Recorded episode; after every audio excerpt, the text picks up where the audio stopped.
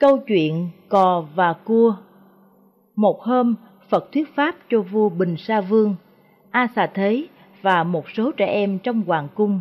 Ngài nói, dùng mưu mô xảo trá để mưu đồ một việc gì, không bao giờ thành công.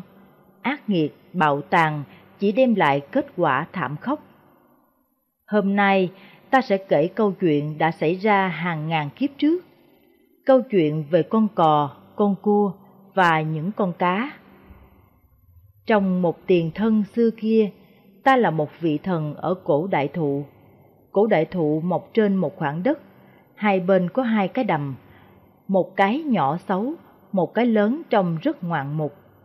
Trong cái đầm nhỏ có rất nhiều cá, đầm lớn sen mọc che kín mặt nước. Gặp một năm, trời làm tiêu khô, hạn hán, đầm nhỏ nước cạn gần hết. Trái lại, cái đầm lớn có sen phủ, không bị cạn, nước lúc nào cũng mát rượi. Tình cờ, một con cò đi ngang qua đó, nhìn thấy trong đầm nhỏ cái. Nó đứng lại, co một chân lên suy nghĩ. Cá nhiều thế này, tuyệt quá, nhưng giống này lanh lắm, đụng vào chúng sẽ lủi bằng hết. Vị tất đã bắt được con nào, ta không nên kinh động, phải lập mưu mà tỉ dần. Nhưng nghĩ cũng ái ngại cho chúng, chen chúc nhau trong bùn nóng, nếu chúng được sang đầm bên kia, chúng được vẫy vùng thì sung sướng lắm. Trong đàn cá có một con thấy cò dáng điệu kỳ khôi, có một giò đứng hàng giờ không nhúc nhích, như một tu sĩ quán thiền nhập định, bèn hỏi. Tôn ông chắc có điều gì thắc mắc mà trầm tư mặt tưởng lâu thế? Đúng thế em ạ, nhìn thấy các em, anh không khỏi mũi lòng, nghĩ thân phận của các em anh rất lo và ái ngại. Tại sao tôn ông nói lo và ái ngại cho chúng em? Cò nói, các em không thấy sao, nước cạn đã nhiều, nếu trời cứ nắng như thế này, chẳng mấy lúc nước cạn hết, lúc đó các em sẽ ra sao? Các em không nghĩ đến điều đó à? Các em sẽ chết khô hết. Nghĩ thế nên ta không cầm nổi nước mắt. Đàn cá nghe cò nói, quảng cả lên, đứng khấu đầu trước vị cứu tinh, năn nỉ. Tôn ông ơi, tôn ông có mưu trước gì tế độ, giúp chúng em thoát khỏi cảnh hiểm nghèo này không? Cò làm bộ nét mặt rầu rầu, vờ đứng suy nghĩ một chút, rồi chậm rãi nói. Anh suy nghĩ đã nhiều, chỉ có một kế rất hay, có thể cứu các em trong tình trạng nguy ngập này. Đàn cá chen lấn nhau, lắng tay, cố nghe rõ. Còn nói, ở gần đây có một cái đầm tuyệt đẹp, rộng lớn hơn cái này rất nhiều, sen mọc phủ đầy đầm, nước vì thế không bao giờ cạn. Các em di cư sang ở bên đó, anh lấy mỏ gấp từng em một chuyển sang. Chỉ có cách đó mới có thể thoát được cảnh hiểm nghèo thập phần nguy ngập này. Đàn cá nhiệt liệt hoang hô tán thưởng, bỗng có một con cua la lớn. Thật từ thổi lọt lòng mẹ tôi ra đến giờ, chưa bao giờ thấy có chuyện kỳ khôi như thế này. Đàn cá nhao nhao lên chất vấn con cua. Chú mày lạ cái gì? Lạ làm sao? Cua trả lời, từ khai thiên lập địa đến giờ, có thở nào cò thương hại bọn cá, cua chúng mình. Chỉ khi nào nó đói, nó mới mò mẫm hỏi thăm anh em mình. Cò làm ra bộ nhân đức nghĩa hiệp xen vào. Chú cua ơi, lời nói của chú thất đức tội quá, chú gieo rắc sự nghi kỵ để cả bọn này chết thảm, chết nhục hay sao? Anh chỉ tâm niệm cố làm sao cứu được các em trong lúc này là anh sung sướng, anh không có tà tâm ác ý nào cả. Quay về đàn cá, còn nói, lòng anh trong trắng, các em không nên nghi kỵ phụ lòng. Muốn rõ hư thực, hãy chỉ định một em, anh quắp sang bên kia chơi ít lâu rồi anh lại quắp về.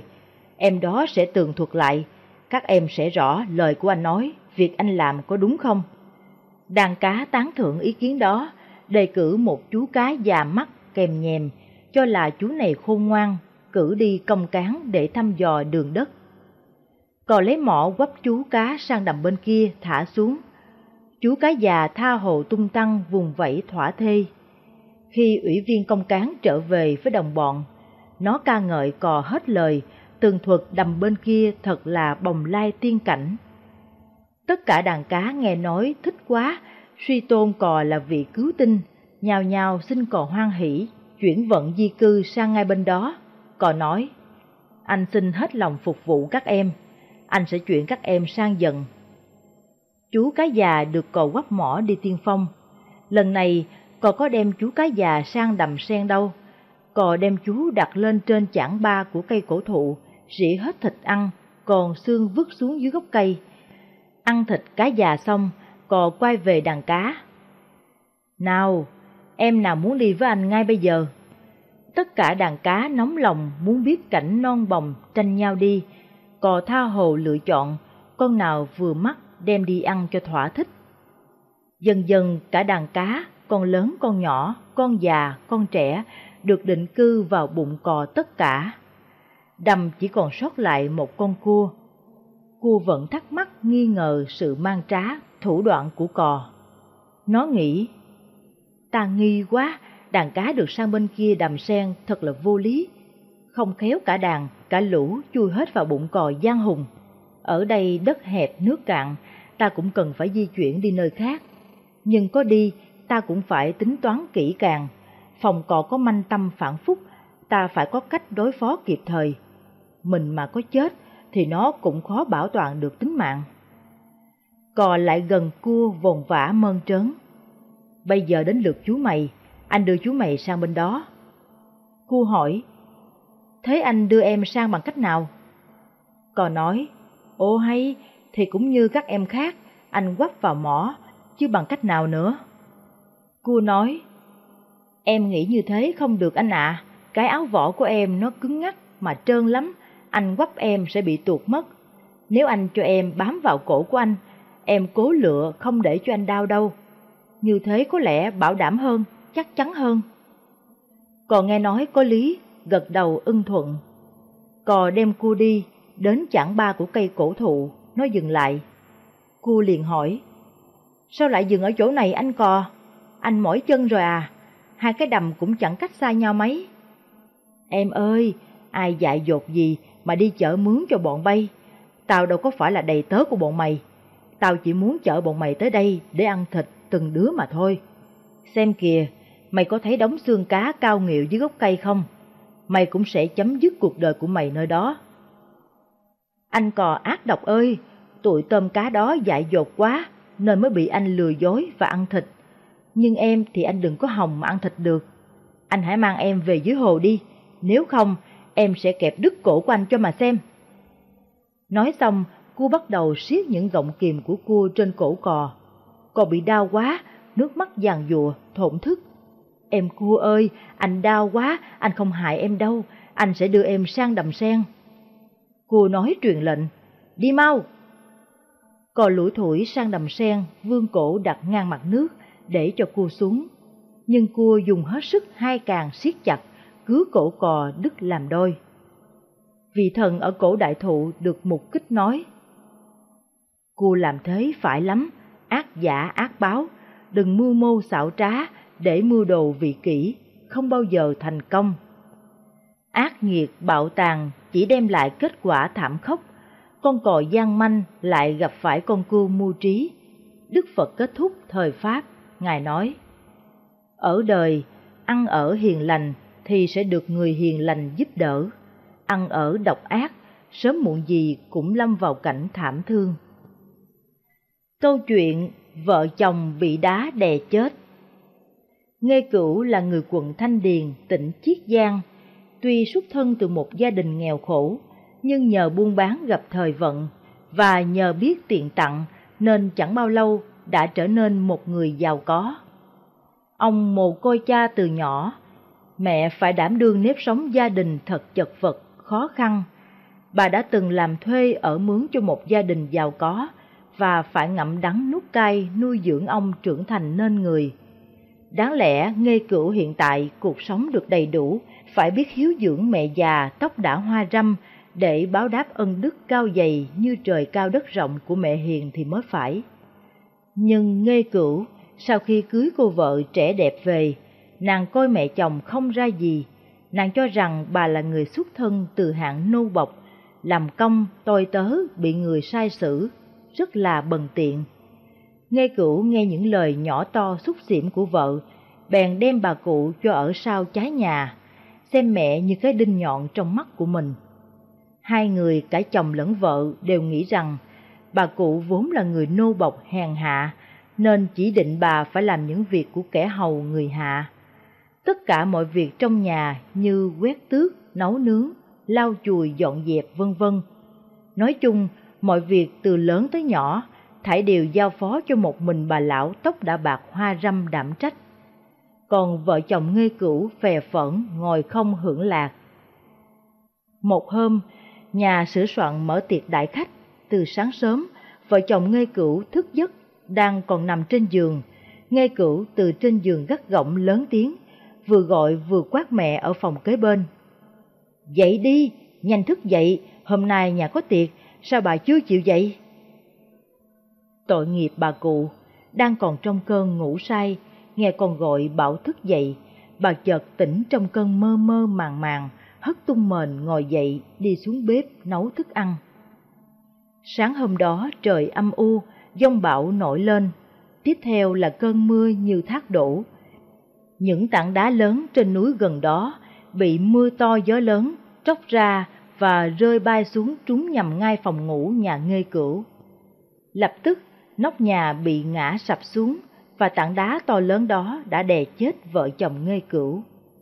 Mẹ nghê cửu vì đang nấu ăn phía sau nhà bếp nên được may mắn thoát chết. Người lối sớm nghe tin dữ này đều nhận xét. Đó là quả báo bất hiếu của vợ chồng nghê cửu, đủ chứng minh nhân nào quả nấy. Câu chuyện Lòng hiếu của Mít Mít là một cậu bé xinh xắn, nghèo nàn, đang vội vã băng qua những đường phố náo nhiệt về nhà. Đường phố thì ồn ào và đông đúc các loại xe hơi, xe buýt và khách bộ hành. Mùi thơm phản phất đâu đây của món ăn đông phương bay trong bầu không khí buổi chiều. Cuối cùng, cậu đã đến chỗ của ánh sáng trắng chiếu trên tấm bảng. Người cho mượn tiền. Mít mở cửa ra, gặp ông chủ là người mập mạp, có khuôn mặt to và cái miệng tí xíu. Ông đang ngồi ở trên chiếc bàn giấy. Chào cậu bé. Kính chào bác ạ. Cháu cần việc gì? Mít hít một hơi thật dài. Cháu muốn nhờ bác giúp đỡ cho cháu mượn một số tiền. Tôi biết rồi. Ông đưa tay chà lên mặt với những chiếc nhẫn quý đeo nơi ngón tay mập bự. Cậu bé đặt tay vào trong túi áo dơ bẩn và mỏng manh của mình rồi nói Cháu cần tiền thưa bác. Ông chủ cười. Tất cả chúng ta ai mà không cần tiền hỡi chú bé. Một số người cần tiền hơn những người khác, thưa bác. Đúng, đó là sự thật, nhưng tôi là một thương gia và nếu cho cháu mượn tiền, ít ra tôi phải nắm chắc cháu có thể trả lại số tiền ấy hay không. Thưa bác, cha cháu đã từ trần, hiện mẹ cháu đang đau nặng. Mỗi tuần cháu làm việc chỉ được có 10 đồng tiền công. Cháu phải đưa mẹ tới vùng núi để ăn dưỡng. Vì bác sĩ nói bà sẽ trở nên khá hơn khi sống ở trên đó. Cháu hứa sẽ cố gắng làm việc thật chăm chỉ và hoàn trả số tiền mà bác cho cháu mượn. Cháu sẽ trả lại rất mau bác ạ. Ông chủ nhìn cậu bé, cậu đang thở một cách nặng nề cậu khao khát và hồi hộp. Ông chủ cảm thấy thương hại cho đứa trẻ, nhưng sự buồn lo là điều không tốt đối với người doanh thương. Ngày qua ngày, những ý nghĩ đó đã là một trận đấu tranh sâu sắc trong lòng ông. Người ta đến văn phòng ông toàn là những người nghèo khổ, nghèo kinh khủng. Nhiều lần ông muốn cho và giúp đỡ họ, nhưng ông lại luôn luôn chống trả ý nghĩ này. Ông tự nhủ, ta là người cho mượn tiền, không phải là người cho tiền không cho người khác. Cháu à, ta không thể giúp cháu được đâu. Mít nhìn ông và cặp mắt đẫm lệ. Cháu tên gì? Thưa bác, tên của cháu là Mít à. Thế Mít, cháu có ít tiền nào không? Dạ có, 10 đồng, cháu vừa mới lãnh lương xong. Mít, cháu có biết sổ số là gì không? Cháu có biết những tấm vé số ra sao không? Đây là một tấm vé số với các con số trên đó. Tuần sau sẽ sổ số. Nếu tấm vé số của cháu có những con số trúng, cháu sẽ lãnh được 500.000 đồng. Với tấm vé số này, hy vọng là cháu trúng tất cả số tiền ấy. Cháu sẽ hy vọng trúng, nhưng thưa bác, đó là một hy vọng mờ ảo. 10 đồng của cháu có nghĩa là sự sống hàng ngày, nếu còn lại chỉ 5 đồng, cháu sẽ làm được gì đây? Nghĩ kỹ đi cậu bé, đó là một cơ hội tốt để giúp đỡ mẹ cháu. Nhưng cháu sẽ nói thế nào với mẹ khi cháu chỉ còn 5 đồng thôi? Mặt cậu bé tỏ vẻ lo lắng khi nghĩ về những câu hỏi khó khăn này.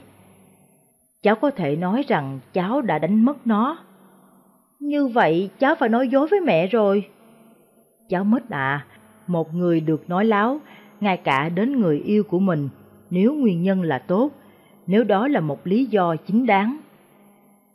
Mít trờ thấy hai tờ giấy bạc 5 đồng dơ bẩn trong túi của mình. Đây là công lao của việc làm suốt một tuần, thức ăn của cả một tuần. Đem đổi lấy một tấm giấy màu này.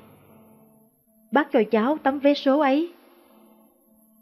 Ông chủ với bàn tay trắng mềm đưa qua chiếc bàn giấy, Mít có thể thấy những con số mà nó sẽ đem đến trong giấc mơ của cậu. 012639 Tờ giấy bạc 5 đồng được rút ra khỏi túi và thay vào đó là tấm vé số. Mít sống trong phần đất nghèo nàn nhất của tỉnh, chạy dài xuống phía dưới con sông. Những căn nhà được làm bằng loại thùng thiết đựng dầu và các loại thùng gỗ. Ở đó có những mùi thật khủng khiếp. Ba người đàn bà đang cãi lộn, hai người đàn ông đang chơi cờ phía dưới ngọn đèn dầu mờ nhạt. Một ông khác đang ăn ngấu nghiến trong khi một con chó cũng vừa chạy vào bóng tối mang theo mảnh thức ăn rớt từ cái đĩa của ông. Mít mở cửa nhà, mẹ cậu mỉm cười, gương mặt xinh đẹp của bà trước đây giờ đã trở nên gầy gò và trắng nhợt. Mít đấy à, con về hơi trễ đấy. Vâng, con đã đi trở lại nơi làm việc hai lần. Tại sao vậy hả con? Con bị mất năm đồng, có lẽ con đã đánh rớt nó ở đâu đó. Ồ, mít. Bà sắp nói một cách giận tức với con, nhưng gương mặt trẻ trung của cậu lộ ra vẻ hoảng sợ. Mít là một đứa trẻ ngoan ngoãn, làm việc rất chăm chỉ mới kiếm được số tiền đó. Thôi được, chúng ta cố gắng sắp xếp việc nhà sao cho ổn thỏa là được. Con đến dùng cơm luôn đi. Mít ngồi ăn cơm trên chiếc hộp cũ mềm và nghĩ thầm. Ta sẽ không bao giờ nói láo với mẹ nữa.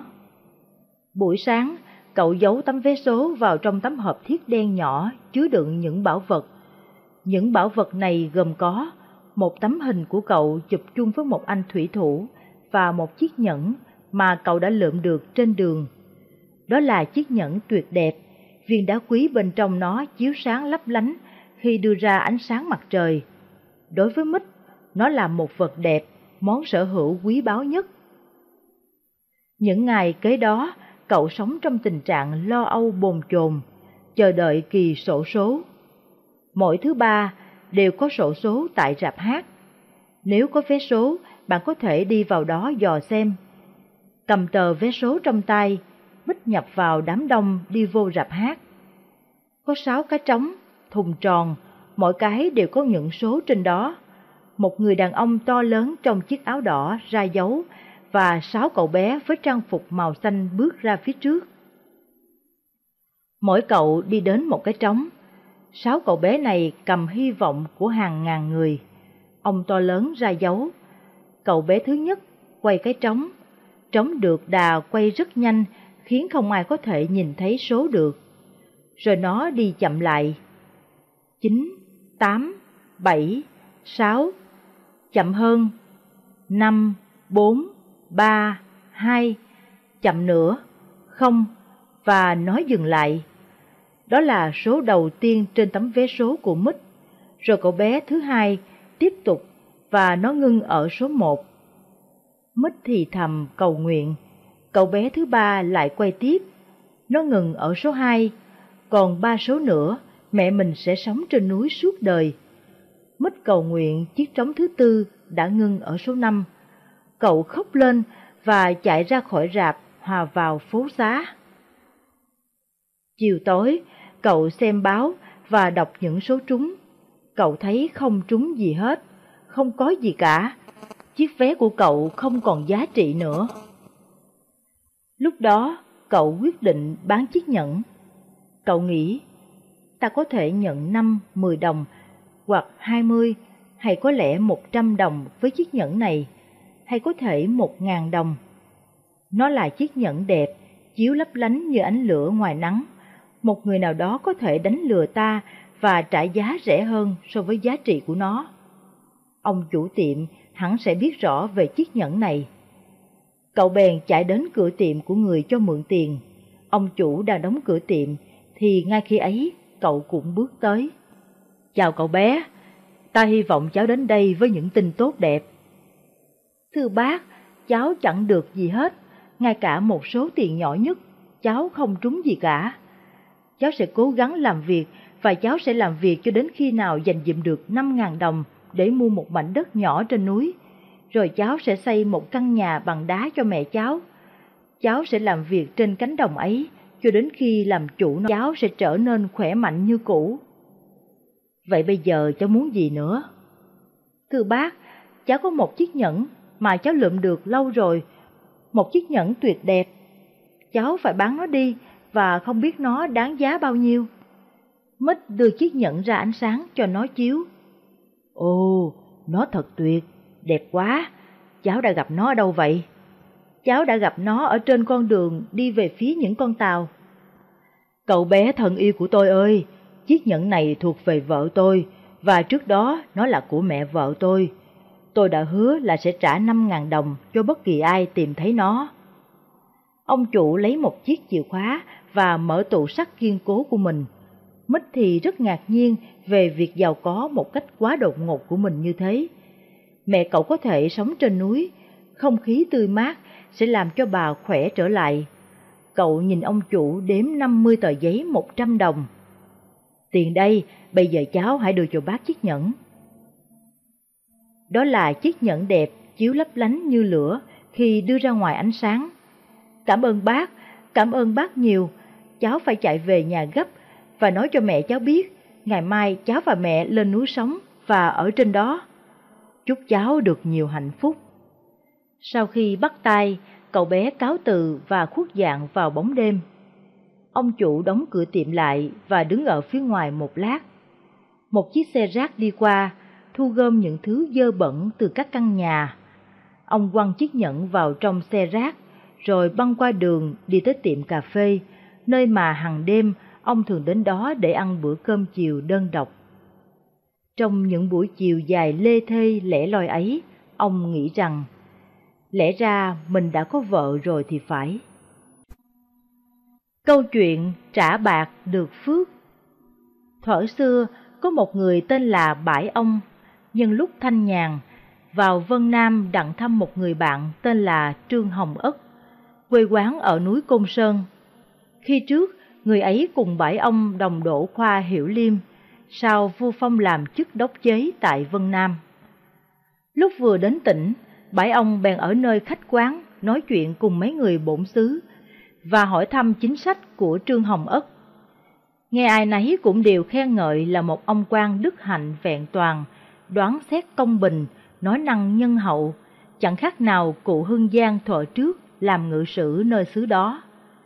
Bãi ông bèn rời khách quán đi vào dinh, nhưng thấy quan đốc chế Trương Hồng Ất còn bận việc nơi công đường, nhờ vậy ông được xem xét các sở trong dinh.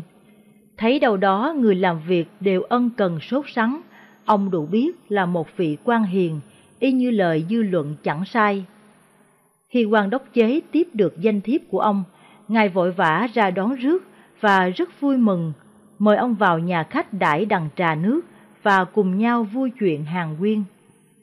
Lúc trở lại công đường, quan đốc chế có giao cho bãi ông ít quyển sách để xem cho đỡ buồn. Nguyên mấy quyển sách ấy nói về triết lý của đạo Phật mà bãi ông chưa hiểu đến Phật giáo. Nên khi xem giáo lý của Phật có nhiều chỗ xét không ra, nghĩ không tới, thành ra nửa tin nửa ngờ, chưa biết quyết định ra sao. Khi bãi hầu, quan đốc chế trở lại nhà khách, nói chuyện với bãi ông một hồi, rồi hỏi rằng, Nhân huynh xem triết lý của đạo Phật thấy thế nào? Tôi thấy nhiều chỗ tai chưa từng nghe, mắt chưa từng thấy, thật không biết sao mà tin. Đó chính là nhân huynh còn lầm theo cái thấy, cái nghe của lỗ tai, con mắt. Cho nên khi đụng đến cái nào ngoài sự thấy và sự nghe thì không biết sao mà dám tin. Vậy cũng là một cái thông bệnh của người học nho như tôi hồi trước, chứ không khác gì. Nhân huynh nghĩ coi, lâu nay chúng ta học nho thường nghe nói rằng trời sinh ra loài người mà rốt lại thì không hiểu cái nguyên nhân và cái phương pháp của trời sinh người ra thế nào. Nếu nói trời sinh ra người được, thì ai sinh ra trời? Còn như nói, trời là do thái cực mà sinh ra, thì thái cực có hình tướng hay không hình tướng? Nếu nói có hình tướng, thì chúng ta sao không thấy được? Bằng nói không hình tướng, thì làm sao lại sinh được cái nồi giống hữu hình, hữu tướng như thế? Vậy thì cái lý thuyết ấy đối với nhân huynh có tai nghe, mắt thấy xác đáng hay không mà sao lại tin được? Vậy nhân huynh phải hiểu rằng Phật là một bậc sáng suốt hoàn toàn, thấy ở ngoài sắc, nghe ở ngoài tiếng và biết hết ở ngoài vô lượng thế giới. Nên những câu chuyện của Ngài đã khai thị ta là Ngài đã thân chứng và đã duyệt lịch rồi mới nói, không phải dùng sự suy tưởng mà nói một cách mơ hồ. Cho nên, tôi đây đã từng nghiên cứu những thuyết tội phước nhân quả, thuyết sinh tử luân hồi, thuyết lục đạo tam đồ, cho đến thuyết tâm thuyết tánh, thuyết chân thuyết vọng, không có thuyết nào là không hợp với lý chân và không đúng với sự thật. Chỉ vì nhân huynh lâu nay chưa từng để ý xem xét và kinh nghiệm đó thôi. Luôn diệp tôi xin thuật chuyện ông sơ của tôi ngày trước cho nhân huynh nghe, thì mới rõ cái thuyết nhân quả của Phật nói là không sai. Nguyên ông sơ và bà sơ của tôi, thuở xưa nhà thật nghèo, gia sản chỉ có một chiếc thuyền để chở mướn mà độ nhật. Một bữa nọ, mưa rơi lác đác, gió thổi lao sao, quang cảnh bi thương, tứ bề hiu quạnh. Các thuyền đang đậu bến nổi lửa nấu cơm, bỗng đâu có một ông lão ước chừng ngoài 70 tuổi, tới gần chiếc thuyền của ông sơ tôi mà xin đưa ông về trương phố. Khi thuyền ra giữa sông, ông sơ tôi nhìn thấy ông lão có khí sắc không được vui, bèn hỏi quê quán ở đâu và định về trương phố làm gì. Ông lão nghe hỏi, trên mặt càng lộ ra vẻ buồn. Hình như câu hỏi của ông sơ tôi kích thích chỗ thương tâm của ông. Ông lão do dự một hồi lâu, bèn đáp lại. Cậu ơi, vốn tôi đây thật là bất hạnh. Cái đời của tôi thật là chua chát. Nếu nói ra cho cậu nghe thì lại thêm chỗ đau lòng. Ông sơ tôi nói rằng, không hề chi, trong khoảng đời nếu ông có chuyện gì không được vui lòng, thì xin ông cứ nói thật cho tôi nghe, quả mai tôi có thể giúp ông được chăng? Ông lão nghe nói vậy, bèn đáp lại rằng, Vốn hai vợ chồng tôi cực khổ làm ăn, khi ngoài 50 tuổi mới sinh được một đứa con gái. Rồi khi nó lớn khôn, lại gả chồng ở xứ xa, nên ít tới lui thăm viếng. Tình mẫu tử có một mẹ một con, nên mẹ nó rất thương nhớ. Ít lâu sau bà thọ bệnh mà từ trần. Còn phần tôi thì một mình cặm cụi, mãi lo làm ăn đặng độ cái thân cho qua ngày tháng nay tuổi đã cao, trong mình lại yếu, sợ khi đắng cơm nghẹn nước không ai nuôi nấng, và khi tối lửa tắt đèn thì không ai giúp đỡ, nên tôi phải bán cả nhà cửa ruộng giường, tính qua ở với đứa con gái của tôi, đặng sớm khuya hữu hỉ với hai vợ chồng nó cho khuây khỏa trong lúc tuổi già. Câu chuyện vừa tới đó thì thuyền đã ghé bến, ông bèn lật đật từ giả lên bờ, rồi đi thẳng đến nhà người con gái của ông. Còn hai vợ chồng ông Sơ tôi lại chèo thuyền về chỗ cũ mà nghỉ. Sáng ngày ông Sơ tôi đang quét dọn trong ghe, bèn thấy có một cái gói, liền mở ra coi mới biết của ông lão bỏ quên bữa trước. Ông tôi nói với bà tôi rằng, gói của ông lão bỏ quên đây là tiền của ông để dưỡng già, mà lại tánh mạng của ông cũng ở nơi đó nữa. Một khi ông đến nhà đứa con gái rồi, thì ông cũng nhớ lại gói bạc, quảng hốt mà trở lại kiếm thuyền của ta, chứ chẳng không.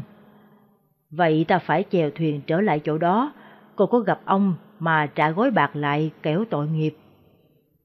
Quả nhiên, khi ông sơ tôi chèo thuyền tới đó, thì thấy ông lão đương chống gậy nơi mé sông mà khóc ấm ức.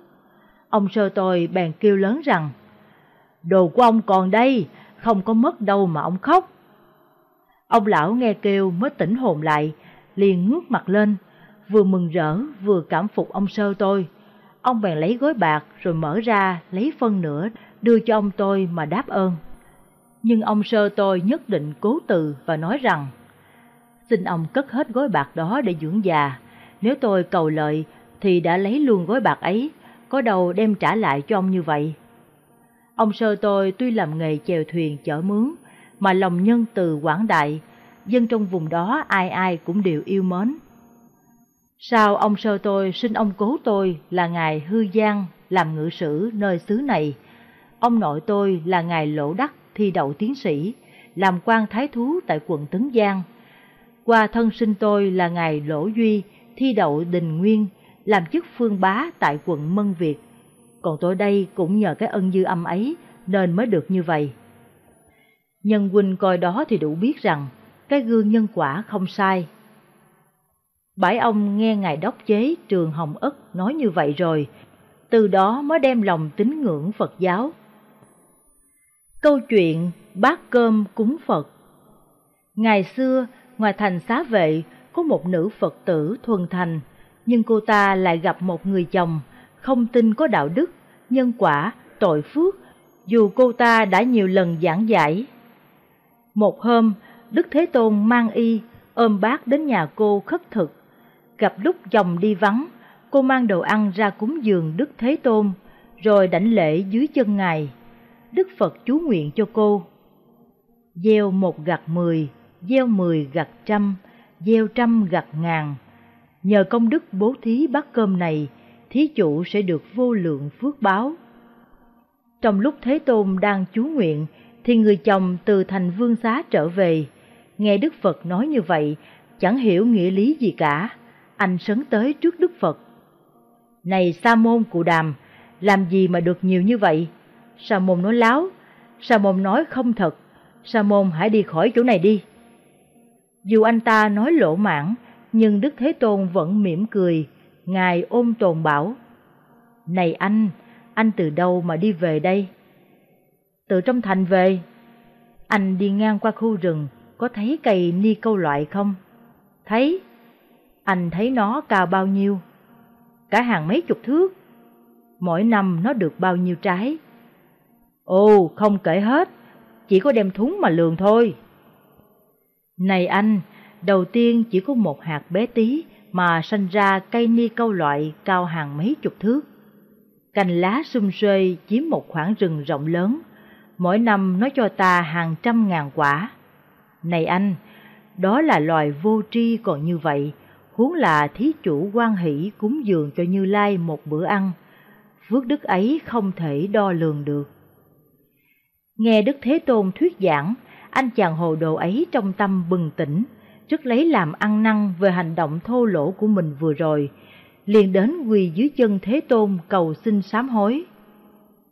Kính bạch Thế Tôn, kính mong Thế Tôn từ bi tha lỗi cho con. Từ đây con xin quy y Phật, Pháp và Tăng, mong Thế Tôn nhận con làm đệ tử. Lành thai cư sĩ Câu chuyện cứu người nguy cấp, công đức vô lượng Chu Thừa Ân ở Lạc Dương, Hà Nam là người phú quý nhân hậu. Một buổi sáng ông đang đi tản bộ thì nghe ở dưới cây cầu có tiếng khóc thê thảm. Thì ra có một đôi vợ chồng và một đứa con nhỏ bị chủ nợ bức bách, sắp sửa trầm mình tự vận. Trước lúc sắp chết, họ cùng ôm nhau khóc thảm. Chu ông thấy vậy bèn nói, ta sẽ giúp các ngươi trả nợ. Thế rồi cùng đi về nhà của vợ chồng kia, thấy một bọn người lưu manh đang ngồi ở trong nhà. Chu Phú Ông hỏi, hai vợ chồng người này thiếu của các ngươi bao nhiêu? Bọn lưu manh nói, một trăm lượng bạc, có giấy mượn nợ làm bằng chứng. Chu Phú Ông liền xuất ngân phiếu một trăm lượng, đổi lấy tờ giấy vai nợ rồi đốt cháy ngay trên bàn. Đám lưu manh được tiền liền bỏ đi, đôi vợ chồng này xin làm nô bộc để đền ơn. Chu Phú Ông nói, Khi sinh ra không mang một đồng, chết đi cũng chẳng đem theo được một cắt. Cứ xem như đó là tôi trả nợ kiếp trước của tôi vậy.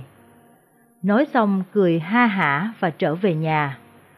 Chu Thừa Ân thường âm thầm làm việc phước thiện mà không muốn cho mọi người biết, thường lấy việc giúp người nguy khốn để giáo huấn con cháu. Cho nên cửa nhà hưng thạnh, con cháu đông vui, năm đời đều được phú quý. Chu Phú Ông giàu mà lại thích điều nhân nghĩa, làm việc thiện, nhưng tâm không mong cầu người khác báo đáp. Thật là một tấm lòng đại từ bi, có thể nói đó là một bậc quân tử chí thiện, sống thọ vui tươi, chết cũng an nhàn. Đức lưu con cháu thật đáng phục thai. Câu chuyện Ôi hạnh phúc Đại đức Bạc Đề trước kia làm quan tổng trấn miền Bắc phương quốc Saka và là người trong hoàng tộc Sakya, tu học rất tinh tấn. Tại tu viện Trúc Lâm, ông học theo Đại đức Ca Diếp, chỉ cư trú dưới gốc cây mà không cần ngủ trong am thất. Ông tu học rất chuyên cần và sử dụng phần lớn thời giờ vào việc thực tập thiền quán. Một đêm kia, trong lúc ngồi thiền dưới gốc cây, ông bỗng cảm nhận được một niềm vui sướng mà chưa bao giờ ông từng biết tới trong thời gian còn ở nhà. Ông thốt lên, Ôi hạnh phúc, ôi hạnh phúc! Lúc ấy trời đã về khuya, có một vị sư ngồi thiền cách ông không xa, nghe được những tiếng đó. Sáng hôm sau, vị này tới gặp Phật, ông thưa với Phật, Bạch Thế Tôn, hồi khuya trong lúc ngồi thiền, con có nghe bạc đề thốt lên hai tiếng, ôi hạnh phúc. Con nghĩ là thầy bạc đề không cảm thấy thoải mái với đời sống xuất gia, có lẽ thầy ấy tiếc nuối những giàu sang và danh vọng khi còn là cư sĩ. Con xin trình bày để Thế Tôn biết và định liệu. Phật im lặng. Trưa hôm ấy, sau khi tăng đoàn đã thọ trai, Phật thuyết pháp cho đại chúng. Sau thời thuyết pháp, Phật gọi bạc đề ra trình diện. Đại chúng có mặt đầy đủ trong giờ này, không những có các vị sư mà còn có những người đệ tử cư sĩ đã đến cúng dường và nghe pháp. Phật hỏi: Bạc đề, hồi khuya trong lúc ngồi thiền, thầy có thốt lên: Ôi hạnh phúc, ôi hạnh phúc. Có đúng như thế không? Đại đức Bạc Đề chắp tay trả lời. Bạch Thế Tôn, hồi đêm quả thật còn có thốt lên những tiếng đó. Vì sao thầy hãy nói cho đại chúng cùng nghe? Bạch Thế Tôn, ngày trước làm quan tổng trấn, còn sống trong giàu sang phú quý và có nhiều quyền lực. Đi đâu con cũng có một đội binh theo hầu cận và bảo vệ. Dinh phủ của con luôn luôn có binh lính canh gác ngày đêm, bên trong cũng như bên ngoài. Vậy mà lúc nào con cũng lo lắng, sợ hãi, cảm thấy thiếu an ninh. Bây giờ đây, đi một mình trong rừng, ngồi một mình dưới cội cây trong đêm vắng. Vậy mà con không hề có cảm tưởng nghi ngại và sợ hãi. Con cảm thấy một niềm thảnh thơi và an lạc chưa bao giờ có. Bạch Thế Tôn, đời sống xuất gia thật là thoải mái đối với con. Con không sợ ai, con không sợ mất gì, con không có gì để sợ mất, và con sống vui thú như một con nai trong rừng.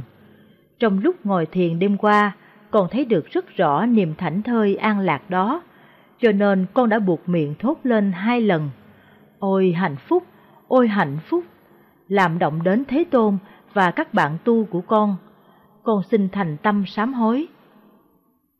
Phật khen ngợi bạc đề trước mặt đại chúng, Ngài nói, Hay lắm, này bạc đề, Thầy đang đi những bước vững chãi trên con đường tự tại và vô úy. Niềm an lạc của Thầy, cả chư thiên cũng biết ước ao, huống nữa là người đời. Cả đại chúng nghe Phật nói đều hoan hỷ và tán thán tinh thần tu học của Bạc Đề. Câu chuyện chuông đeo cho mèo Lũ chuột bị mèo ăn thịt rất nhiều. Một hôm, chúng hợp lại bằng cách đối phó, chuột cống ra bộ khôn ngoan, nói Sở dĩ lão mèo giết hại được họ hàng chúng ta là do lão có tài rình mò và vồ bắt lén. Cần sắm một cái chuông đeo vào cổ của lão để biết mà tránh. Nghe vậy lũ chuột thích chí, hăng hái bàn. Phải đấy, có chuông, lão đi đến đâu ta sẽ biết ngay. Hay thật, như thế lão mèo sẽ hết đường rình mò lén lút. Cả bọn vỗ tay tán đồng. Đi mua ngay chuông đeo cho lão mèo thôi anh em ơi! Đến khi mua được chuông đem về, bàn xem cử ai đến chỗ mèo, đeo chuông vào cổ cho lão, thì cả hội đồng chuột ngồi im phân phát, chẳng ai dám hé răng nói nửa câu. Bất đắc dĩ chuột cống nói, tôi là bậc ông nghè, ông cống, đâu có phải đi làm cái việc tầm thường đó, cử anh nhắc đi, anh ta nhanh nhẹn lắm. Nhắc cãi lại, tôi đi sao được, vì tôi láo táo, sợ không làm được việc. Cử anh chù đi là tốt nhất, anh ta chậm nhưng chắc chắn, làng không lo hỏng việc. Chù thật thà thưa, là phận tôi tớ của làng, các bác bảo gì tôi đều phải nhận làm, nhưng chỉ sợ lão mèo ăn thịt tôi thì các bác còn ai để mà sai nữa. Chuột cống nhanh mồm nói luôn, mày hôi như cú ấy, mèo nó không thèm ăn thịt mày đâu.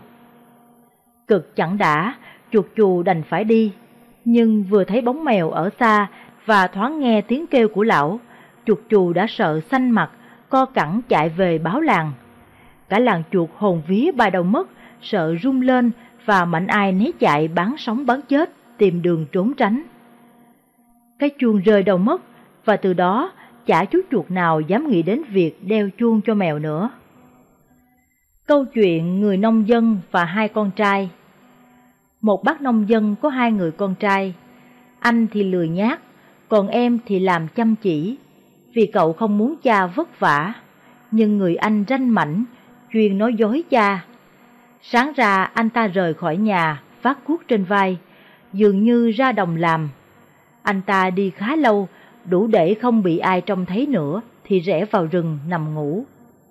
Trong lúc đó, cậu em cũng ra khỏi nhà, mang theo cuốc, một mình làm ruộng cho cha.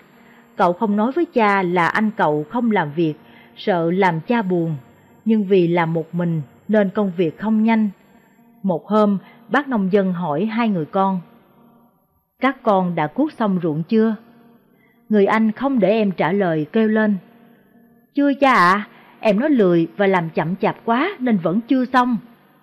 Anh ta biết cậu em chẳng bao giờ muốn tranh cãi với anh trước mặt cha. Người cha bèn bảo cậu em, nếu như thế ta đuổi con đi, con lười biếng, không xứng với lòng yêu thương của ta. Người em ra đi, lòng buồn rười rượi, nhưng cậu không đi hẳn mà ở lại trong rừng để theo dõi anh. Cậu nghi ngờ có điều gì đó sắp xảy ra. Hôm sau, người anh ra khỏi nhà, vừa đi vừa quýt sáo, vác cuốc trên vai. Vừa tới rừng, anh ta đã nằm dài dưới bóng cây. Người em lúc đó đang nấp một chỗ theo dõi, nghĩ bụng. Cha mình già rồi, khi thấy ruộng không có ai làm đất, thì cha lại tự làm lấy, thế thì kiệt sức mất. Cậu bèn quay trở lại cuốc ruộng, coi như không có chuyện gì xảy ra. Nhiều ngày sau, người em bí mật làm việc suốt ngày, chỉ ăn quả rừng và rễ cây. Lúc nào mệt quá, cậu ngủ ngay dưới gốc cây. Còn người anh chiều chiều trở về nhà tươi tỉnh và sảng khoái. Một hôm, khi thấy người anh ra đi từ lâu, bác nông dân già nghĩ, ta chỉ còn một đứa con, nó làm việc một mình, chẳng có ai giúp đỡ, đến kiệt sức mất thôi, ta phải đem cho nó miếng bánh và miếng phó mát. Bác lấy một làng đầy thức ăn, đi ra ngoài cánh đồng. Bác ngạc nhiên xiết bao khi thấy người em đang cần mẫn làm việc, chứ không phải người anh như bác vẫn tưởng.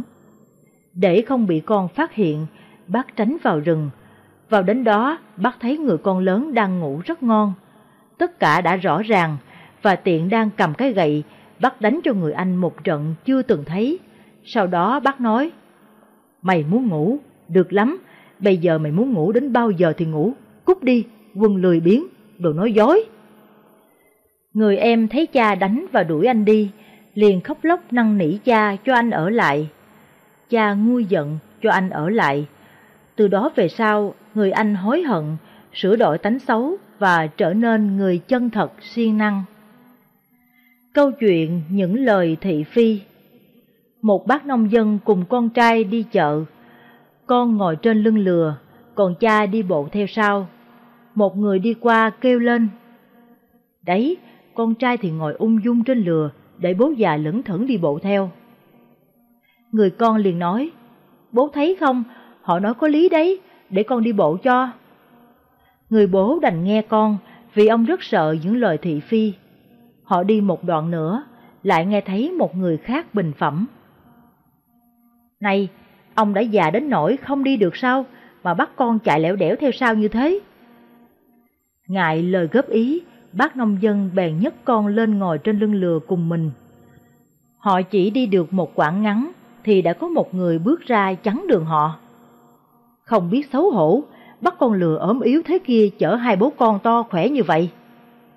Người cha tức giận nhảy xuống, người con cũng thế. Hai người đi bộ theo sau con lừa. Họ chưa đi được bao lâu thì một người qua đường khác lại gọi. Sao mà dốt thế, để một con lừa đi không trong khi các chủ nhân lại cuốc bộ dưới trời nắng gắt và đường thì bụi. Lúc ấy người nông dân mới quay sang con trai bảo Con đừng bao giờ nghe những lời thị phi nữa nhé, con trai. Câu chuyện người lái buôn nôn nóng Một hôm, người lái buôn giàu có đi buôn về. Bác ta đã bán hết hàng và các bao tải của bác ta chất đầy hàng hóa, tiền vàng. Bác lên ngựa, vội vàng về nhà để cùng vợ kiểm số tiền kiếm được. Nhưng lúc bác sắp lên đường, một người thợ đóng móng ngựa chỉ cho bác chân trước của con ngựa. Ngựa của bác có một móng bị lỏng, rơi mất một cái đinh, bác có muốn tôi đóng lại cho bác không? Bác lái buồn rất nôn nóng muốn về nhà ngay, bèn nói, không cần, móng này còn đi được, vài cây số nữa chưa sao. Nói xong, bác lập tức phi ngựa đi, nhưng dọc đường, bác dừng lại ăn ở một hàng quán. Bác thấy cái móng ngựa lông đinh đã rơi mất. Người chủ quán bảo, ngựa của bác có một chân rơi mất móng, bác phải đóng móng vào đó đi thôi. Bác lái buôn đang nóng lòng về với vợ bảo, không cần, tôi về gần đến nhà rồi, chỉ còn chưa đến một chục cây số nữa thôi. Bác tiếp tục lên ngựa, nhưng con ngựa đau chân, đi khập khiển rất chậm. Bác thúc nó đi nhanh vì trời bắt đầu mưa, gặp một vũng nước, nó trượt chân ngã và gãy chân. Bác lái buôn đành vác các bao tải đựng hàng và tiền đi bộ tiếp. Đêm khuya lắm, bác mới về tới nhà, mệt rũ và ướt sũng nước mưa. Vợ bác rất sốt ruột vì mãi chưa thấy chồng về. Khi biết chuyện, bác bảo chồng. Đấy anh xem, một cái đinh tầm thường có thể gây ra bao nhiêu rắc rối. Vì anh nôn nóng quá, nếu anh bỏ ra một chút thời gian đóng lại cái đinh, thì anh đã về nhà đúng giờ và em đã không phải lo lắng. Câu chuyện chút suy tư trong ngày Một bác thợ mộc đến tuổi về hưu, nói cho ông chủ thầu biết những dự tính của mình trong thời gian sắp tới. Bác sẽ xin nghỉ hưu để vui hưởng tuổi già với con cháu. Bác biết rằng nếu nghỉ việc thì tài chính của gia đình sẽ có phần nào hụt, nhưng bác tin rồi đây gia đình mình sẽ có cách xoay sở được. Ông chủ thầu tỏ ra tiếc khi thấy người thợ lành nghề xin thôi việc. Ông ta đề nghị bác cố xây giúp cho hãng thêm một ngôi nhà nữa rồi nghỉ, coi như là vì ông. Bác thợ đồng ý làm, nhưng ai cũng hiểu rằng bác miễn cưỡng nhận lời, chứ không thật lòng muốn nhận công việc này. Bác ta gọi đại một nhóm thợ có tay nghề kém để xây dựng căn nhà ấy. Khi ngôi nhà được xây xong, ông chủ thầu đến tiếp nhận công trình và trao vào tay bác chiếc chìa khóa nhà. Ông nói với bác, Đây là nhà của anh, tôi biếu anh món quà này để cảm ơn anh đã làm việc cho công ty bấy lâu nay. Nhận được tin này, bác hối tiếc vô cùng. Chúng ta thì có khác gì bác thợ ấy, chúng ta xây dựng cuộc đời mình một cách cẩu thả, tùy tiện với tâm lý đối phó thay vì tích cực và chủ động làm cho nó thật tốt đẹp. Ở một vài thời điểm quan trọng trong cuộc đời mình, chúng ta không hề dốc hết sức lực để thực hiện mọi việc cho thật tốt. Thế rồi khi trông thấy tình trạng tồi tệ và nhận ra rằng mình đang sống trong căn nhà do chính tay ta dựng nên thì chúng ta cảm thấy bị sốc. Giá như được biết trước, hẳn chúng ta đã hành động khác đi. Hãy hình dung mình là bác thợ mộc, còn cuộc đời mình chính là ngôi nhà Mỗi ngày bạn đóng đinh, lát sàn hoặc xây tường, bạn hãy xây nhà mình một cách khôn ngoan. Bạn chỉ có một cuộc đời mà thôi. Ngay cả trong trường hợp bạn chỉ còn sống một ngày, ngày sống đó cũng đáng để bạn sống sao cho tử tế và có tư cách. Tấm bảng gắn trên tường ghi rằng, cuộc sống của bạn hôm nay là kết quả từ thái độ sống và những lựa chọn của bạn trong quá khứ. Cuộc sống của bạn ngày mai sẽ là kết quả từ thái độ sống và những chọn lựa của bạn trong ngày hôm nay. Câu chuyện Trâu rừng trả thù Khu bảo tồn thiên nhiên Nam Nung tại huyện Công Nô, Đắk Lắk đã có quy định cấm săn bắn thú rừng, nhưng vẫn có những người lén lút vào đặt bẫy. Ông Tám từ trước đến nay vẫn lén lút vào rừng đặt bẫy, bắt các loài thú về ăn thịt, có khi đem bán. Vợ con thường khuyên ông không nên săn bắt thú trong rừng cấm, nhất là sợ bị thú dữ hại, vì trước đó đã có nhiều người bị thú dữ tấn công giết chết, nhưng ông không nghe. Mỗi lần bẫy được thú, ông thường cùng bạn bè ăn nhậu. Trong số bạn nhậu của ông có hai người rất thân, thỉnh thoảng họ cùng đi với ông vào rừng đặt bẫy. Sáng nay, ông rủ hai người bạn nhậu vào rừng thăm bẫy, xem có bắt được con thú nào không. Ông dự định nếu chuyến này bắt được con mồi béo bở, bán lấy tiền tổ chức đi Tây Ninh ví bà một chuyến. Vì từ lâu ông nghe nói núi Bà Đen Tây Ninh rất đẹp và rất thiên, nên ông rất muốn đi nhưng chưa có cơ hội. Nuôi hy vọng từ lâu, hôm nay ông hớn hở đi thăm một lượt các cái bẫy và ông nhận thấy có một cái bẫy đã bị sập, nhưng không thấy có con thú nào. Ông nghĩ chắc có con thú bị sập bẫy đã thoát ra được và nó không thể đi xa vì vết thương do bẫy gây ra. Ông đoán chắc như vậy và họ cùng nhau đi tìm con mồi. Đang hớn hở tìm kiếm, bỗng từ trong lùm cây, một con trâu rừng đã bị què chân vì sập bẫy, lao ra hút thẳng vào ông Tám. Sự việc xảy ra quá bất ngờ, ông Tám không chạy kịp, đã bị trâu rừng hút lòi ruột, chết tại chỗ. Hai người bạn may mắn chạy thoát được. Về tới nhà, họ kể lại cho mọi người nghe chuyện trâu rừng trả thù và sợ quá, hứa từ nay về sau không bao giờ đi săn bẫy thú nữa. Riêng ông Tám thì tan vỡ ước mơ, thay vì đi ví bà ở Tây Ninh, ông lại đi chầu Diêm Vương nơi âm phủ. Câu chuyện bị đọa làm chó Venchin là một ngôi làng rất đẹp, phần đông dân chúng sống ở đó là những nông dân chất phát, họ rất thật thà và chăm chỉ làm việc. Mọi người đều ăn ở hòa thuận với nhau, nên cuộc sống của họ rất hạnh phúc. Trong làng có một gã hèn mọn xấu xa, tên Sen, ông ta làm chủ một cửa tiệm nhỏ. Việc làm ăn buôn bán khá phát đạt, nhờ vậy lần hồi ông giành dụm được một số tiền. Sen thích uống rượu và ăn thịt chó. Khi rảnh rỗi, ông mua rượu và làm món thịt chó để tổ chức ăn nhậu. Ông thường nói với mọi người, thịt chó có mùi vị thơm tho và ăn ngon tuyệt, không có món gì khoái khẩu bằng món thịt chó nấu đúng điệu, và nhậu nó với rượu thật ngon. Ông Sen thích mời bạn bè đến dự tiệc và trong nhiều năm, ông đã giết một số con chó để làm thịt. Năm 1956, ông Sen bị ốm. Ngày nọ, ông ngất xỉu, phải nằm liệt giường, nhưng các thầy thuốc không tìm ra nguyên nhân khiến ông ngã bệnh. Vợ ông hết lòng ở bên cạnh chăm sóc, nhất là sau khi ông bị liên tục té xỉu và ngất đi. Vào một đêm khuya, bỗng dưng ông Sen quay tròn và nhào lộn, nhưng bà vợ không thể giúp gì được ông. Rồi bà nghe ông nói lạm nhảm, bà ghé sát tai vào và hoảng kinh khi nghe ông nói. Kìa, con chó đen khác đến, con chó vá đến cắn tôi. Hai, ba, bốn và nhiều con chó khác nữa đếm không hết. Xin bà con đến tôi. Xin bà con đến lôi giúp mấy con chó đó ra và xua đuổi chúng đi giùm cho. Rồi ông Sen la hét lớn tiếng, khiến mọi người trong nhà thức giấc. Hãy giúp tôi, hãy giúp tôi. Ai đó, hãy đến cứu tôi với. Mọi người đều nghe tiếng ông, nhưng không ai thấy con chó nào hết. Tất cả đều đứng chứng kiến cảnh ông Sen quay tròn và nhào lộn trên giường. Lúc ấy trong cặp mắt ông thật dữ tợn. Những người thân của ông đều lắc đầu buồn rầu nói. Chắc ông ta bị điên rồi.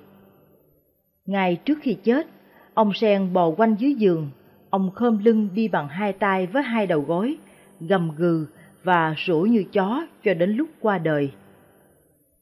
Con người vào lúc lâm chung nhắm mắt, thường có các tướng trạng hiện ra báo trước cho họ biết họ sẽ tái sinh vào cảnh giới nào sau khi mất. Người chết một cách an lành sẽ sinh lên trời hưởng nhiều phúc lạc. Kẻ nào bị đọa vào địa ngục cũng có thể biết trước. Sự khổ đau bắt đầu hiện ra trước khi họ lìa đời, và họ chết một cách đau đớn.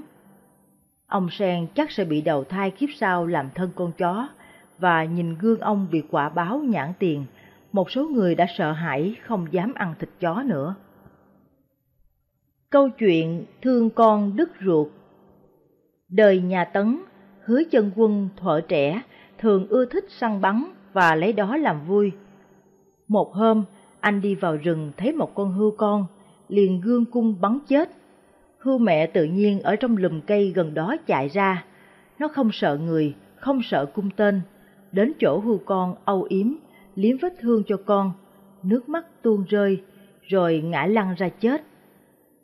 Hứa chân quân tự nghĩ, thật lạ, tất cả thú vật thấy người, thấy cung tên đều hoảng sợ bỏ chạy. Tại sao con hươu này không sợ, và tại sao nó lại ngã lăn ra chết như vậy? Hứa chân quân đem cả hai con hươu về, trong lòng cứ thắc mắc mãi về cái chết của con hươu mẹ. Khi làm thịt, mổ bụng hưu con không thấy gì lạ. Lúc mổ bụng hưu mẹ, thấy đứt từng khúc ruột. Anh liền bật khóc. Tỉnh ngộ, động mối thương tâm, than rằng mình thật là ngu si, không bằng loài thú. Con hưu này cũng chỉ vì thương con mà không sợ chết. Đau đớn quá đến nỗi đứt từng khúc ruột như thế này. Vậy mà từ xưa đến nay, người ta vẫn tự hào là khôn hơn loài thú vật, có tình thương hơn thú vật. Nếu con mình chết, mình đau khổ như thế nào thì con nó chết, nó cũng đau khổ như thế đó. Tại sao con người vì miếng ăn ngon mà giết hại thú vật? Thật là bất nhân, không tôn trọng sự sống. Hứa chân quân hối hận, lấy cung tên bẻ gãy vứt bỏ, nguyện không bao giờ săn bắn thú vật nữa. Về sau được làm quan, làm việc một thời gian, hứa chân quân từ chức về nhà chuyên tâm tu hành cho đến ngày công viên quả mãn. Vua nhà Tống xét đức độ tu hành và công lao cứu nhân độ thế của hứa chân quân, nên đã sắc phong là thần công diệu tế chân quân. Câu chuyện vì ác báo nổi một nhọt Có một thanh niên thuộc hàng trưởng giả, gia tộc nhiều đời giàu sang phú quý và sinh sống tại thành xá vệ. Một hôm, nghe Đức Thế Tôn thuyết giảng chánh pháp, cậu nhận thức được giá trị đích thực của hạnh viễn ly thế tục, bèn dốc lòng cầu đạo, từ giả gia đình xin Phật xuất gia. Được Ngài thọ ký và cho vào tăng đoàn với pháp danh là Ti Sa. Thấy thời giờ như tên bắn, năm tháng tợ thoi đưa, sư Ti Sa dốc tâm thọ trì giới luật, tinh cần nghiên cứu kinh văn, nhưng rủi thai, toàn thân sư bỗng dưng nổi đầy mục nhọt. Lúc đầu chúng to bằng hạt cải, sau đó chúng phát triển dần dần bằng hạt bắp, hạt đậu và cuối cùng chúng vỡ ra, mụ máu rịnh chảy loang lộ khắp người, đau nhức vô cùng, tanh hôi khủng khiếp. Bấy giờ sư được gọi là trưởng lão Butigata Tisa. Sau một thời gian, xương cốt của sư bắt đầu rệu rạo, cơ bắp bèo nhèo, y phục nhăn nheo vì mụ máu kết thành từng mảng khô cứng. Các bạn đồng môn pháp lữ đều rộng lòng thương xót, nhưng không ai dám đến gần chăm sóc sư, sợ bệnh tật lây lan. Họ đành phải nhẫn tâm khiêng luôn chiếc giường sư nằm ra ngoài và để trên mặt đất dưới một tàn cây răm mát. Bấy giờ, Đức Phật theo thông lệ, mỗi ngày nhập từ bi quán hai lần. Buổi sáng quán sát vạn loại hữu tình, buổi tối chiếu rọi muôn loài vô thức.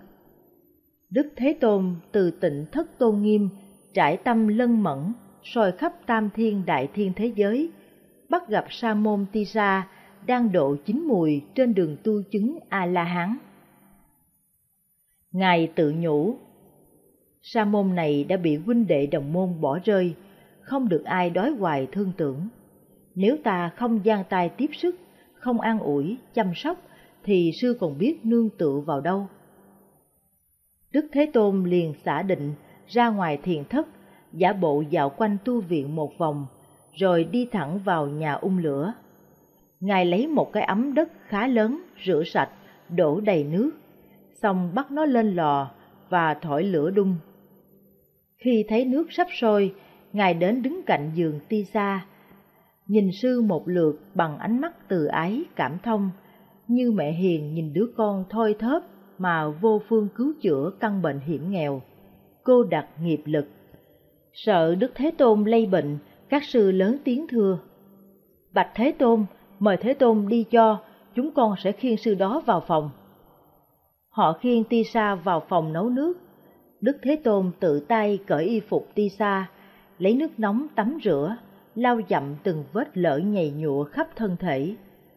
Sau, Thế Tôn cho khiên sư ra ngoài ánh nắng mặt trời để hong khô một nhọt.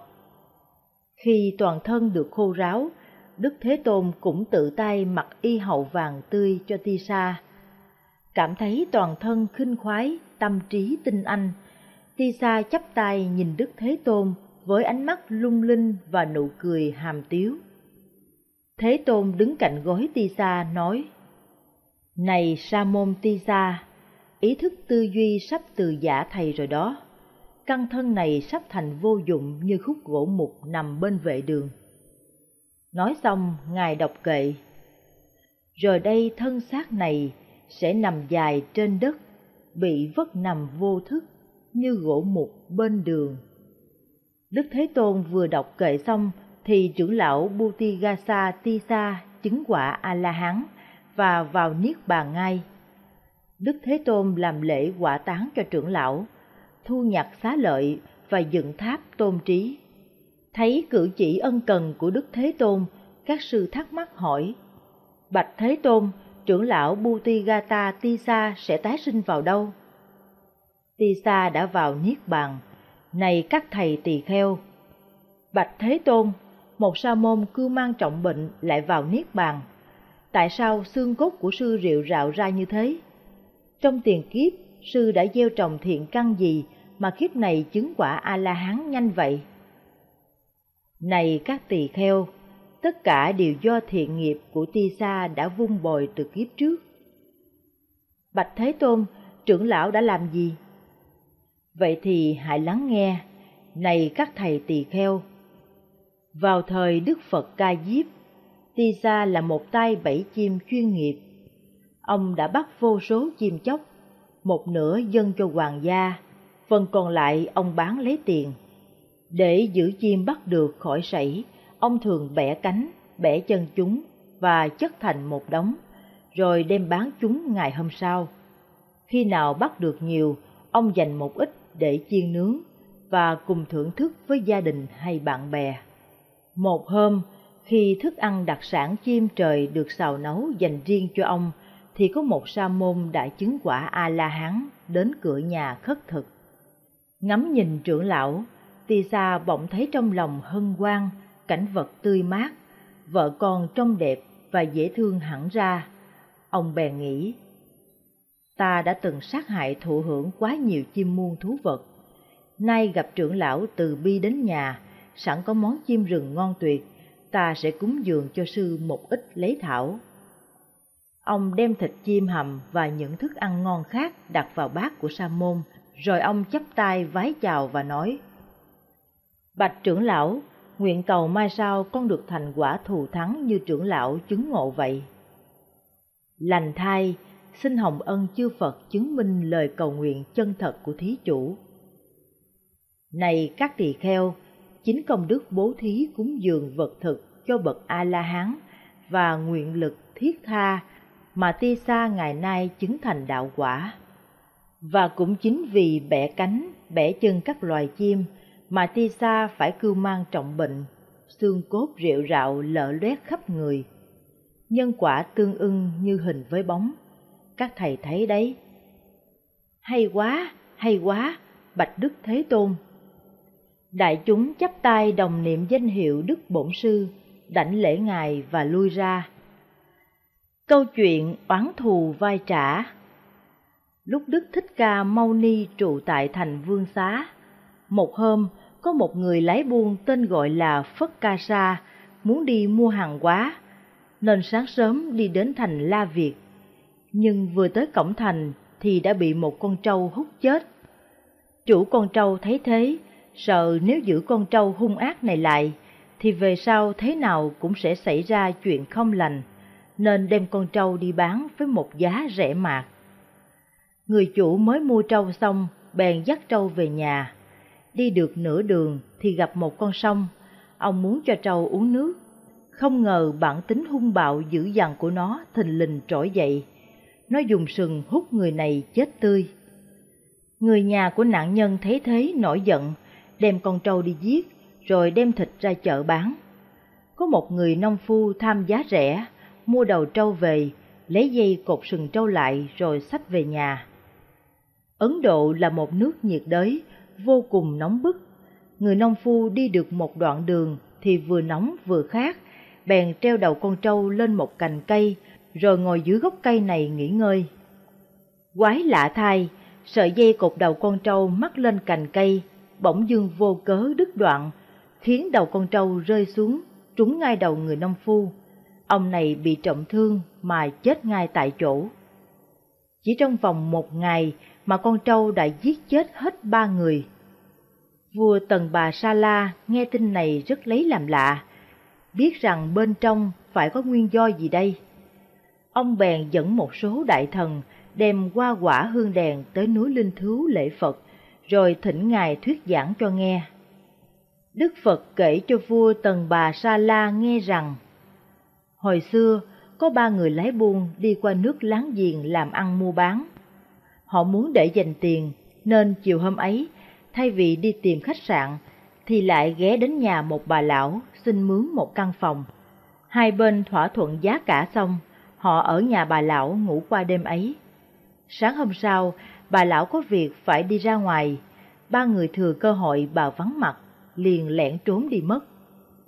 Về đến nhà thấy thế, bà lão tức giận vô cùng, đuổi theo họ đòi tiền. Ba người phải gánh vác hành lý nặng nề, nên đi chưa được xa, đã bị bà lão bắt kịp.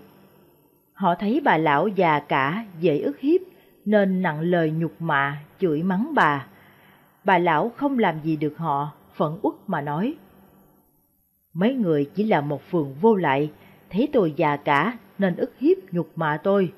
Nhưng hành động này của mấy người, thế nào cũng có ngày trả báo. Kiếp này tôi không làm gì mấy người được, nhưng kiếp sau, dầu tôi có sinh ra làm người, hay dầu có mất thân người đi nữa, tôi cũng quyết sẽ báo thù. Tôi sẽ giết hết cả ba người, có thế mới hạ được niềm căm hận này. Đức Phật thuyết câu chuyện nhân duyên quả báo ấy xong, Ngài nói tiếp. Con trâu hung ác chỉ nội trong một ngày mà giết hại đến ba mạng người, chính là bà lão tái sinh. Ba người lái buôn đã khinh miệt bà lão trong kiếp xưa, kiếp này đã lần lượt bị trâu hút chết trong vòng một ngày. Tội phúc như một chiếc bóng đi theo mọi người, mình khinh miệt người khác mà làm việc trái với lương tâm, thì cũng chỉ có mình tự chịu lấy quả báo đau khổ về sau mà thôi. Câu chuyện người bán ghè nước Hai người cùng buôn ghè nước ở thành xá vệ, một người tên Nhân và một người tên Kiệt. Nhân tánh tình cởi mở, hòa ái và chân thật nên được lòng khách hàng. Việc buôn bán của anh cũng mau lẹ và phát đạt. Kiệt tánh tình keo kiết, nóng nảy, thô lỗ và gian xảo, dễ mất lòng khách hàng. Việc buôn bán của anh thường gặp nhiều trở ngại. Một hôm, hai người cùng vào thành phố bán ghè nước. Từ khu họ ở đến thành phố phải vượt qua một con sông. Họ thường rời nhà vào lúc 7 giờ sáng và đến 18 giờ chiều mới trở về. Họ cùng thỏa thuận với nhau khi đến thành phố, mỗi người đi một đường. Họ cũng thỏa thuận với nhau nếu ai đi vào một con đường rồi mà bỏ đi thì người kia có quyền đi vào con đường ấy.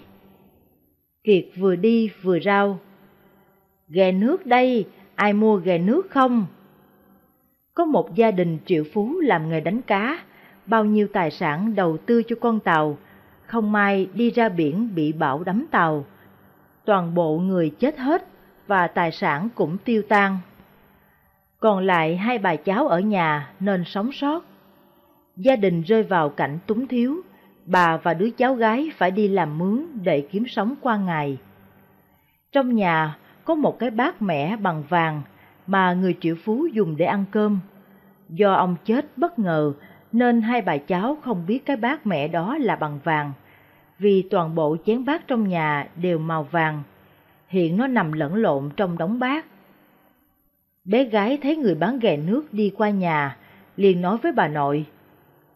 Nội ơi, nội cho con món gì để đổi lấy ghè nước? Bà nội thở dài.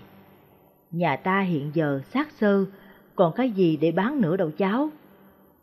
Thấy cái bát mẹ nằm trong đống bát, đứa cháu liền nói, Nội cho con cái bát mẹ này để đổi lấy ghè nước nha. Ừ được, con gọi cậu ta vào đi. Đứa cháu gái chạy ra cửa gọi anh bán ghè vào. Thưa chú, cháu có cái bát mẹ này, xin chú đổi cho cháu một ghè nước. Cầm cái bát mẹ, anh Kiệt nhìn kỹ và phát hiện ra đó là bát bằng vàng thật. Do lòng tham không đáy, muốn chiếm không của người, anh nói, Ôi, cái bát mẻ này không đáng nửa xu nữa, có bỏ vào thùng rác cũng chẳng ai thèm lượm. Anh bán ghè giả vờ quẳng cái bát xuống đất rồi bỏ đi. Anh nghĩ là bà cụ và cô bé không biết đó là bát vàng và sẽ bỏ vào thùng rác. Anh dự định đi một lát rồi quay trở lại để lượm và sẽ trở thành nhà triệu phú. Anh vừa đi khỏi con đường đó thì Nhân đi vào, anh rao. Ai mua ghè nước không? Đứa bé gái nghe có người khác rao, liền chạy ra gọi. Nhân vào nhà, khi nhìn cái bát, Nhân nhận ra ngay là đồ quý. Thưa cụ, cái bát này bằng vàng trị giá một triệu đồng. Bà cụ mừng quá. Vậy mà hồi nãy anh kia nói không đáng giá nửa xu. Thưa cụ, hiện con không đủ tiền, con xin tạm ứng cho cụ 500.000 đồng và một số hàng hóa ghè nước. Ngày mai con sẽ trở lại đưa nốt số tiền cho cụ. Nhìn anh Nhân gương mặt phúc hậu, hiền lành, thật thà, bà cụ đồng ý ngay. Nhân đưa tiền cho bà và nhận bát vàng, rồi trở ra bờ sông để về nhà. Kiệt trở lại nhà bà cụ và cô bé, hy vọng tìm thấy cái bát vàng trong thùng rác trước cửa nhà. Nhưng tìm mãi mà không thấy, anh liền vào nhà nói. Đem cái bát mẻ ra đây, ta đổi cho một ghè nước. Bà cụ chỉ tay vào mặt anh rồi nói. Tên dối trá kia, cái bát mẻ không đáng nửa xu, mi còn đến đây làm gì? Bà đã bán cho người bạn của mi rồi. Bị mất một món hàng béo bở, anh ta tức giận la lên. Đồ thằng ăn cướp, dám phỏng tay trên của tao. Đồ ăn cướp, hãy trả lại cho tao. Anh tức giận la lối, phóng ra khỏi nhà như kẻ điên, vừa chạy vừa la. Trả lại tao, đồ ăn cướp. Anh chạy ra tận bờ sông, thấy chiếc thuyền của Nhân đã đi gần tới bờ bên kia. Anh gào hét chửi bới. Vì quá tức giận nên anh học máu tươi, ngã lăn xuống đất mà chết. Câu chuyện Một ly sữa một cậu bé nghèo làm nghề bán hàng rong để kiếm tiền học. Một ngày nọ, nhận thấy mình chỉ còn mỗi một hào mà bụng đang đói, cậu định bụng sang nhà kế bên xin một bữa ăn. Một phụ nữ trẻ đẹp ra mở cửa, bối rối trước cuộc gặp gỡ không chờ đợi này, nên thay vì xin ăn, cậu lại xin uống. Người phụ nữ đoán là cậu đang đói, bèn mang cho cậu một ly sữa lớn. Cậu chậm chậm nhấp từng ngụm sữa rồi hỏi, Cháu phải trả cô bao nhiêu tiền ạ? À? Người phụ nữ trả lời, cháu không nợ cô có gì cả. Mẹ cô đã dạy, không bao giờ nhận tiền trả cho lòng tốt. Cậu bé cảm kích đáp, cháu sẽ biết ơn cô từ sâu thẳm trái tim cháu. Khi ra đi, cậu cảm thấy khỏe khoắn hơn và niềm tin của cậu vào con người như cũng mãnh liệt hơn. Trước đó, cậu gần như muốn đầu hàng số phận. Nhiều năm sau, người phụ nữ ốm nặng, các bác sĩ địa phương đều bó tay, họ chuyển bà đến thành phố lớn để các chuyên gia nghiên cứu căn bệnh lạ lùng này. Tiến sĩ Kenley được mời đến tham vấn. Khi ông nghe tên thị trấn nơi người phụ nữ ở, một tia sáng ánh lên trong mắt ông. Ngay lập tức, ông khoác áo choàng và đi đến phòng bệnh của người phụ nữ nọ. Ông nhận ra ngay ân nhân của mình năm xưa. Quay về phòng hội chẩn, ông quyết định sẽ dốc hết sức để cứu sống bệnh nhân này. Và cuối cùng, nỗ lực của ông đã được đền đáp. Tiến sĩ Kenley đề nghị phòng y chuyển cho ông hóa đơn viện phí của ân nhân xem lại. Ông viết vài chữ bên lề của tờ biên lai và chuyển nó đến người phụ nữ. Bà nhìn tờ hóa đơn, viết rằng mình sẽ phải thanh toán nó cho đến hết đời mới xong. Bỗng nhiên, có cái gì đó bên lề khiến bà chú ý và đọc được những dòng chữ này. Trị giá hóa đơn bằng một ly sữa. Ký tên tiến sĩ Kenley. Câu chuyện phước báo hiện tiền Thở xưa, có một cặp vợ chồng rất nghèo khổ, cơm không đủ ăn, áo không đủ mặc, sống rất khổ sở, thường bị đối lạnh bức bách mà không làm gì khác hơn để thay đổi tình thế được. Tuy họ đi khắp nơi tìm việc khó nhọc để làm, nhưng việc làm quá khó kiếm. Nhìn thấy thiên hạ giàu có dư giả, còn mình thì cùng khốn như thế, hai vợ chồng không ngừng cùng nhau than vắng thở dài. Trở về căn nhà rách nát của mình, người chồng tên Kệ Di La ngồi trước mặt vợ nói rằng Đức Phật có nói, người ta nghèo khổ là vì kiếp trước bụng xỉn tham lam. Tuy giàu có, gia tài vạn ức, mà nếu không tu phúc, không bố thí, thì kiếp sau chắc chắn không thể sống sung túc được. Kệ Di La ngừng một lúc rồi lại nói tiếp. Thang ôi, chúng ta kiếp trước không tu phúc, không biết gieo trồng phúc điền, nên kiếp này cùng khốn như vậy. Vợ ông nghe thế, vọt miệng nói mà không suy nghĩ. Thế thì bây giờ mình tu phúc đi, đời này mình không giàu có thì hy vọng đời sau sẽ khá hơn. Đúng vậy, tôi cũng nghĩ như bà, nhưng hiện tại ba bữa ăn một ngày mình còn kiếm không ra, lấy tiền đâu mà bố thí cúng dường đây. Nói tới tiền, thường làm cho người ta nhức đầu, không biết phải làm cách nào để đào cho ra. Nhưng đàn bà thường nhanh trí, nên người vợ nghĩ ra ngay một giải pháp, nói với chồng rằng Đừng lo, ông hãy đem tôi đi bán, làm đầy tớ cho người ta, lấy số tiền đó làm phúc, có khó gì đâu. Bà thấy giải pháp của mình rất hay. Nhưng cậy Di La lắc đầu thở dài. Không, không thể làm như thế được. Tôi đem bà đi bán cho người ta rồi, làm sao tôi sống nổi đây? Vì cặp vợ chồng tuy nghèo khổ, nhưng tình cảm của họ với nhau rất mặn nồng. Người vợ lại nói, nếu ông không bỏ tôi ra được, thì cả hai chúng ta đều đem thân đi bán để lấy tiền làm Phật sự, thì việc thiện đó lại càng có giá trị chứ sao? Hai vợ chồng bàn tính và quyết định rồi, bèn đến nhà một phú ông kể rõ ngọn nguồn. Phú ông ưng thuận mua họ, hai bên thỏa thuận giá cả, kỳ hạn cho họ bảy ngày để lập hội trai tăng cúng dường. Sau bảy ngày, hai vợ chồng sẽ trở lại nhà phú ông làm đầy tớ trả nợ. Cầm số tiền trong tay, hai vợ chồng kệ Di La mừng rỡ vô cùng, chạy mau đến chùa lập hội trai tăng cúng dường. Hai người quên hết tất cả mọi khổ sở, hết lòng hết dạ phụng sự đại chúng. Họ cảm thấy rằng đó là những ngày quý giá nhất đời họ, và cũng là những gì cuối cùng thuộc về họ. Trong suốt bảy ngày ấy, họ muốn thay đổi vận mệnh của mình và tu nhân phước đức cho đời vị lai. Sáu ngày trôi qua, đến ngày cuối cùng, bỗng nhiên nhà vua cũng đến chùa mở hội trai tăng. Theo tục lệ thì khi vua đến, bất kỳ người nào cũng phải nhường chỗ cho vua cúng dường trước. Nhưng kệ Di La nhất định không chịu nhường. Nhà vua không bằng lòng, cho triệu kệ Di La đến. Trước mặt nhà vua, kệ Di La thật tình tâu rằng Tâu bệ hạ, xin bệ hạ tha lỗi hạ thần vô lễ. Chỉ vì hôm nay là ngày cuối cùng thuộc về hạ thần, ngày mai hạ thần thuộc về người khác mất rồi cho nên hạ thần không thể nhường cho bệ hạ ngày cuối cùng của hạ thần để làm việc trai tăng. Nhà vua nghe thế, bèn hỏi kệ Di La nhân duyên gì lại đến đây làm lễ trai tăng cúng dường, và nhất là tại sao bắt đầu từ ngày hôm sau lại thuộc về người khác. Kệ Di La kể hết mọi sự việc cho vua nghe. Vua cảm thấy tội nghiệp họ và khen ngợi tinh thần không tiếc tiền, không tiếc thân, không tiếc mạng sống của họ.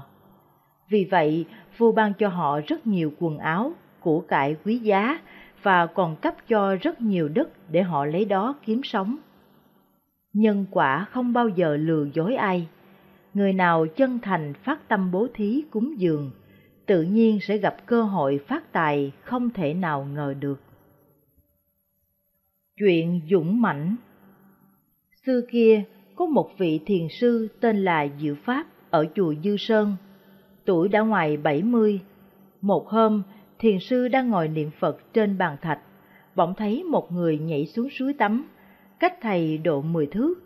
Thầy trừng mắt nhìn một hồi lâu, rồi than rằng, bản tính chúng sinh chẳng phải là dữ, chỉ vì mê mà đến nỗi gây nên tội ác như kia. Đời này mắc lưới pháp luật, đời sau phải đọa làm tam đồ, biết mấy kiếp mới ra cho khỏi. Người đi tắm kia độ ba mươi tuổi, mi to mài rậm, vai rộng lưng dài, nghe tiếng được tiếng mất, vội vàng lên bờ mặc áo, rồi đến hỏi. Tôi tắm can chi đến thầy, mà thầy lại rủ tôi chi chi, những là tam đồ, là độc ác. Thầy Diệu Pháp đáp, Nam Mô A Di Đà Phật, tôi là người tu hành, lẽ đâu sinh lòng rủ ai, anh đừng ngờ vực mà mang lấy tội. Vì tôi thấy anh tai nạn sắp đến nơi, sẽ bị gông cùm khổ sở nên tôi thương xót, thở than một đôi lời, chứ không có ý gì ác cả. Thầy già lẫn quán mắt, thầy sao biết được tai nạn của tôi mà nói càng như vậy? Anh thật là nóng nảy quá, tôi tu hành đã lâu năm, lẽ đâu phạm giới vọng ngữ.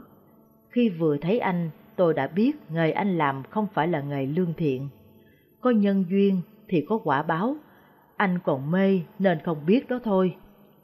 Ước chừng trong một tháng nữa, dù anh cao bay xa chạy thế nào cũng mắc lưới pháp luật. Anh ta giật mình, chắp tay lại thầy và nói, Thầy thực là một vị đại sư đoán không sai một mãi may, con tự biết tội lỗi đã nhiều, xin thầy liệu có phương pháp gì cứu con khỏi tay khỏi nạn. Cứu khổ, cứu nạn là bản nguyện của Đức Quán Thế Âm Bồ Tát nhưng từ nay về sau, anh phải biết sửa đổi tâm tánh, thường niệm tên Ngài thì thế nào cũng thoát khỏi tài ách. Bạch Thầy, Ngài Quán Thế Âm Bồ Tát vì sao mà được phép màu như vậy? Các vị Phật, Bồ Tát cũng một tâm như mình cả, vì có công tu tập nên tâm ấy được hoàn toàn tấn hóa, rũ sạch các mê lầm và chứng được công đức vô lượng vô biên. Người đời cũng một tâm như vậy, nhưng vì không chịu tu tập nên bị màn vô minh bao phủ, dễ mất vào lưới tham sân si, phải luân hồi mãi mãi. Cổ nhân có câu, nhất thất nhân thân, vạn kiếp nan phục, nghĩa là một phen mất thân người, muôn kiếp khó được lại.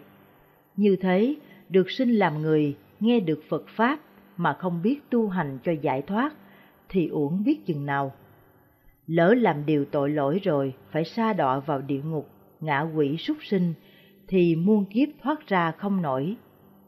Anh nên nghe lời tôi, về nhà tự tu tự tỉnh, đừng để đến khi lửa cháy đến mi thì dù có lo cũng không còn kịp nữa.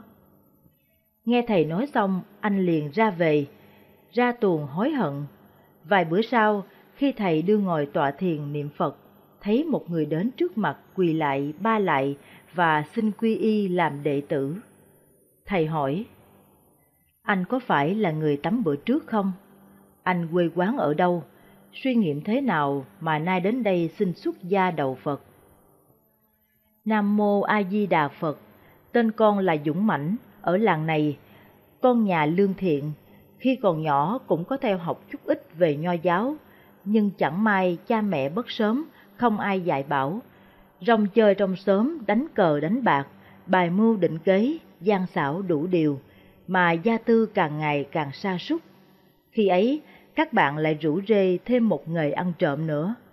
Lòng tham sẵn, biết đâu là phải trái, miễn được đồng tiền.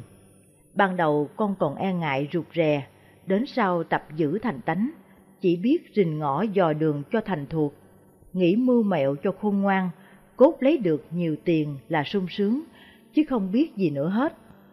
Con ma tham dục đã dắt lối đưa đường, dù mưa to gió lớn cũng ngồi chỗ xó vườn không biết chi lạnh lẽo.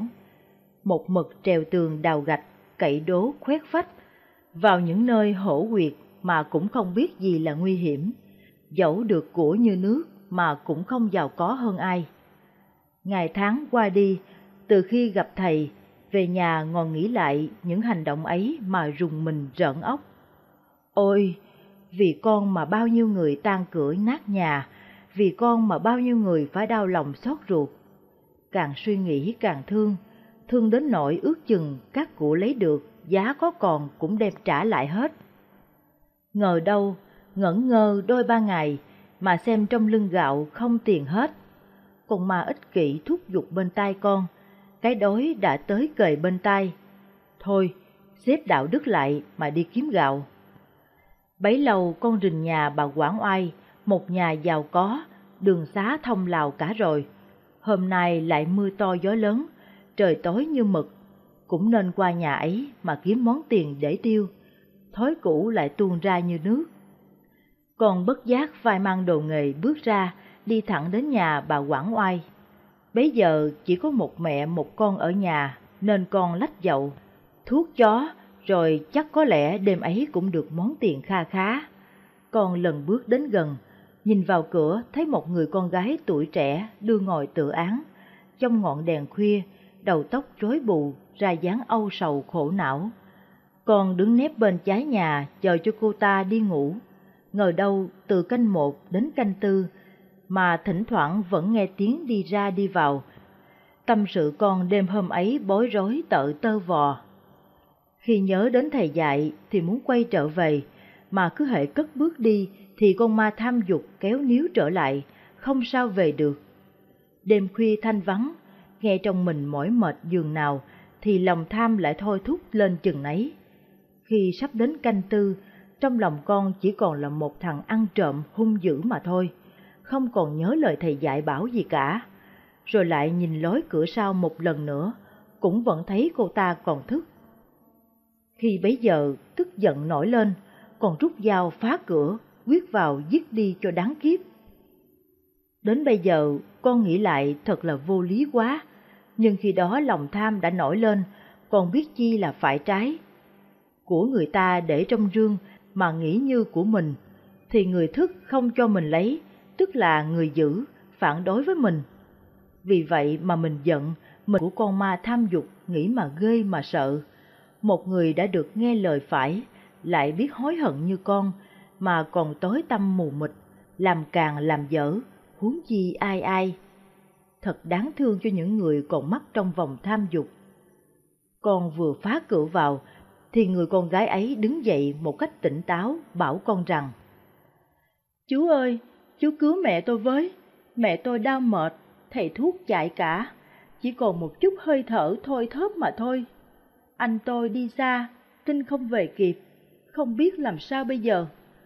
Chú có phương chi cứu mẹ tôi, thì dù bổ đầu lấy não, mổ bụng lấy gan của tôi, tôi cũng đành lòng chết thay cho mẹ tôi xin chú làm ơn cứu mẹ tôi với.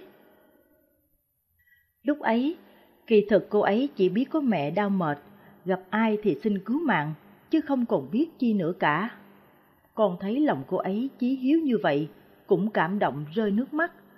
Sực nhớ lại thầy dạy, con liền khuyên cô ta đặt bàn thờ giữa sân, mà niệm danh hiệu Đức Quán Thế Âm Bồ Tát, cầu Ngài linh ứng cứu cho bà mẹ sống lại. Cô ta nghe lời mừng rỡ khôn xiết, đặt hương án ngoài sân, khấn quỳ niệm Phật, lại nhờ con ngồi bên trong giúp bà mẹ cô ta. Con nghĩ cũng ngán thiệt, ai ngờ trong đời lại có người lạ như thế, ăn trộm đã phá cửa vào nhà, không kêu la người cứu thì thôi, lại trao cả nhà cửa tài sản cho người ăn trộm nữa. Cô ấy quỳ niệm Phật ngoài sân, đêm hôm tối tăm lại thêm gió trời lạnh lẽo, mà không hề lay động, thật là chí thành chí kính. Khi ấy, nếu con muốn lấy của, dù vơ nhặt cả tài sản cũng không ai biết. Nhưng con thấy người con gái hiếu hạnh như vậy, nghĩ đến phận mình làm trai càng thêm tuổi hổ. Lòng tham của con đã tiêu tan hết. Con chỉ còn nghĩ thân người cũng như thân mình, lo trông nhìn bà mẹ cô ta, chứ không còn nghĩ đến tiền bạc nữa. Con lại sực nhớ tới thầy là một vị cao tăng đại đức, mới thấy con mà thầy đã biết đầu đuôi gốc ngọn.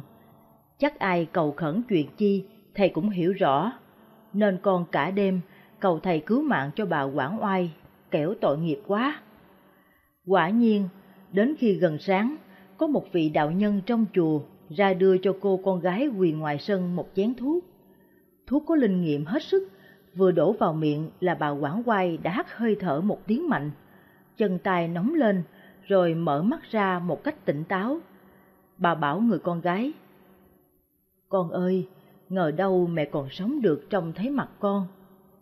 Bà lại chỉ con mà hỏi, Có phải nhờ chú này mà mẹ sống lại chăng? Cô con gái thưa, Dạ phải.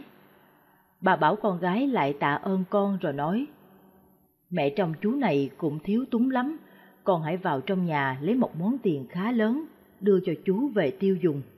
Người sống hơn đóng vàng, con đừng suy ít tính nhiều mà mang lấy tội. Chú túng cũng như mình túng.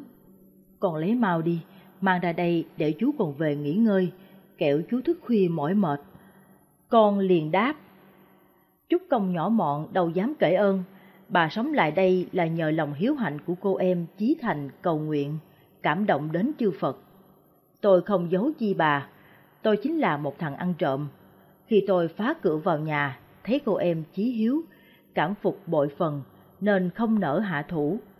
Một đêm tôi đã giác ngộ được rồi. Muôn sự lỗi lầm từ trước, tôi xin sám hối, từ nay nhất định cắt tóc đi tu.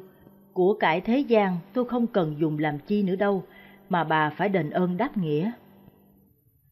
Thưa thầy, sau khi từ giả hai mẹ con bà Quảng Quay, con đi một mạch đến đây để bạch thầy xin xuất gia đầu Phật. Con xét lại ăn năn hết sức, người ta cũng một tâm mà sao lại hiếu hạnh khiêm cung, mình cũng một tâm mà sao lại gian tham độc ác. Nói rộng ra, Phật cũng một tâm mà sao lại từ bi hỷ xả, nhu hòa, nhẫn nhục, công đức vô lượng vô biên. Con cũng một tâm mà sao lại tham sân si hiểm độc, ích kỷ hại người, tội ác vô cùng tận. Như vậy, nghĩ mà gây mà gớm cho tâm mình, muốn bỏ cái tâm ấy đi, rồi tu theo cái tâm tốt lành như của chư Phật. Thưa Thầy, con đã trình bày đầu đuôi gốc ngọn, muôn sự về trước đều sám hối cả. Xin Thầy tin lòng mà thu nhận làm đồ đệ.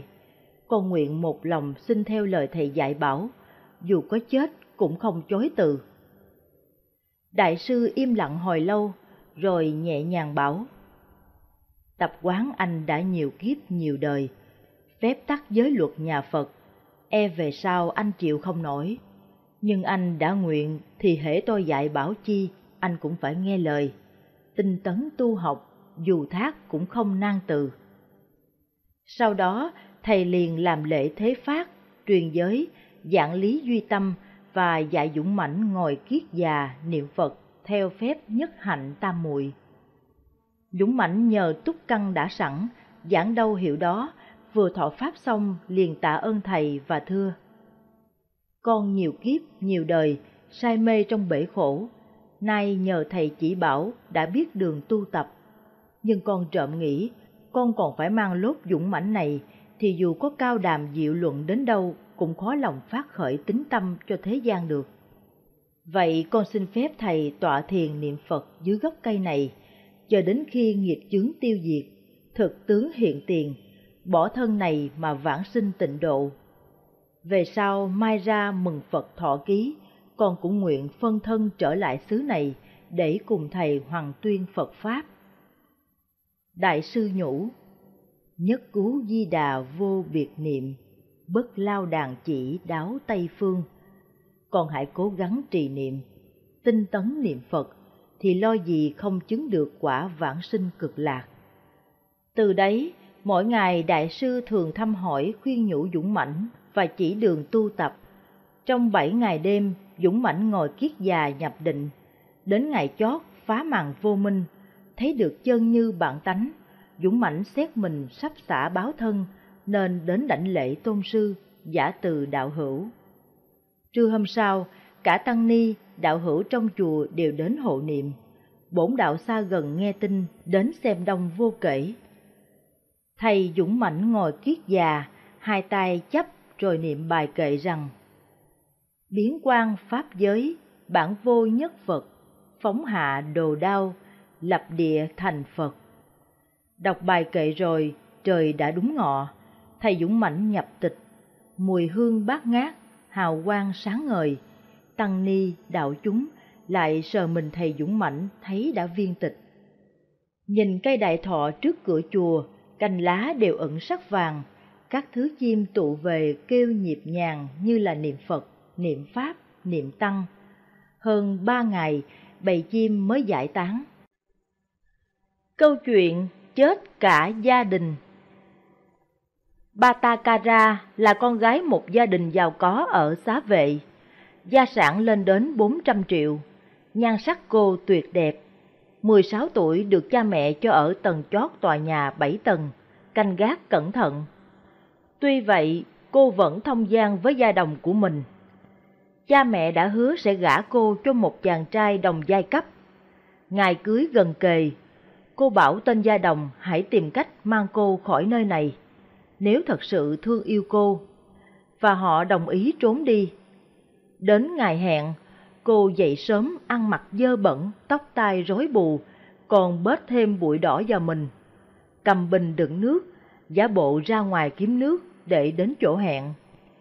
Rồi cả hai đi thật xa đến một làng nọ sinh sống. Chồng trồng trọt, gom củi và lá trong rừng, vợ xách nước, giả gạo, nấu ăn, làm việc nội trợ. Một thời gian sau cô có mang, cô muốn về nhà cha mẹ sinh nở để được giúp đỡ, nhưng anh chồng không chịu, sợ họ bắt tội và hành hạ mình. Cô đòi nhiều lần vẫn không được, nên khi chồng vào rừng, cô gửi nhà cho hàng xóm rồi về nhà cha mẹ. Anh chồng trở về hay được, rượt theo bắt cô trở lại, nhưng đến một nơi cô chuyển bụng, sinh được một bé trai, cả hai lại trở về nhà. Lần sau có mang, cô cũng bỏ về nhà cha mẹ như trước. Anh chồng tìm theo cũng bắt cô trở lại.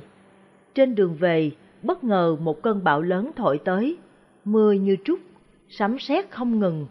Đúng lúc đó cô chuyển bụng. Anh chồng đi tìm cây che chòi cho cô lâm bồn.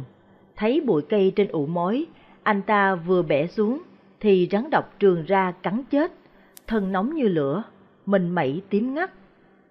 Batakara đau bụng dữ dội, chờ hoài không thấy chồng trở lại, rồi cô sanh đứa thứ hai. Cả hai đứa không chịu nổi gió mưa, khóc thét lên. Cô chỉ có cách áp chúng vào ngực, úp mình xuống chịu trận như thế suốt đêm, toàn thân như không còn chút máu, người như chiếc lá vàng úa. Hừng đông hôm sau, cô lên đường, tay ôm đứa mới sinh đỏ hỏn trong lòng, tay kia đưa cho đứa lớn nắm ba mẹ con thất thiểu đi theo đường anh chồng đã đi, và thấy anh nằm chết gần ụ mối. Cô than khóc ai oán rồi đi tiếp. Đến bờ sông Asiravati, nước dâng cao, nhiều chỗ đến thắt lưng. Cô quá yếu không thể lội qua với hai đứa con. Để đứa lớn bên này, cô đem đứa nhỏ qua sông, bẻ một nhánh cây trải đặt nó lên, rồi quay trở lại. Vừa bơi vừa nhìn ngoái lại, đến giữa dòng, cô thấy một con diều hâu xà xuống quắp đứa bé. Cô hốt hoảng xua tay hét lên, bay đi, bay đi. Nhưng nó không nghe vì quá xa và chộp đứa bé bay đi mất. Bên này đứa con lớn thấy mẹ quơ tay tưởng gọi mình, cũng bò xuống sông, bị nước cuốn mất. Chồng bị chết, đứa con thì bị chim tha đi, đứa thì nước cuốn. Cô quá khổ, thất thiểu cố gắng đi về nhà cha mẹ tại xá vệ. Gặp một người từ trong thành đi ra, cô hỏi thăm về gia đình mình. Ông kia biết nhưng hình như không muốn nói đến. Cô cứ hỏi riết buộc ông phải nói sự thật. Là gia đình cô cả nhà bị trận bão hôm qua làm sập đè chết hết. Hàng xóm và thân nhân vừa thiêu họ xong. Khói còn bốc lên trên giàn quả, từ xa vẫn trông thấy. Cô nghe xong quá đau đớn nổi điên ngay, y phục rớt hết mà không hay biết. Cô trần truồng như thuở mới sinh, lang thang khóc lóc thở than. Hai con ta đã chết, chồng ta chết giữa đường, cha mẹ và anh cũng đã thiêu trên lửa hừng. Ai thấy cô cũng đều la lên, đồ điên, đồ điên, kẻ ném rác, kẻ tung bụi vào cô. Lúc ấy, Thế Tôn ngủ ở tịnh xá kỳ viên, đang thuyết pháp giữa hàng môn đệ. Ngài trông thấy cô từ xa và biết cô đã viên mãn một trăm ngàn kiếp, tròn lời nguyện và đạt đến cứu cánh. Do đó, Thế Tôn khiến cô đến tịnh xá. Các đệ tử la lên đừng để cô điên vào. Nhưng Phật bảo cứ để cô đến, rồi nói với cô. Này cô, hãy tỉnh trí lại đi. Nhờ thần lực của Phật, cô lập tức khôi phục tâm trí. Ngay đó, cô nhận ra y phục mất hết, cảm thấy xấu hổ và sợ tội. Cô vội úp mình xuống đất. Một người ném cho cô y khoác. Mặc xong, cô phủ phục dưới chân Phật thưa. Bạch Thế Tôn, con xin quy y Ngài.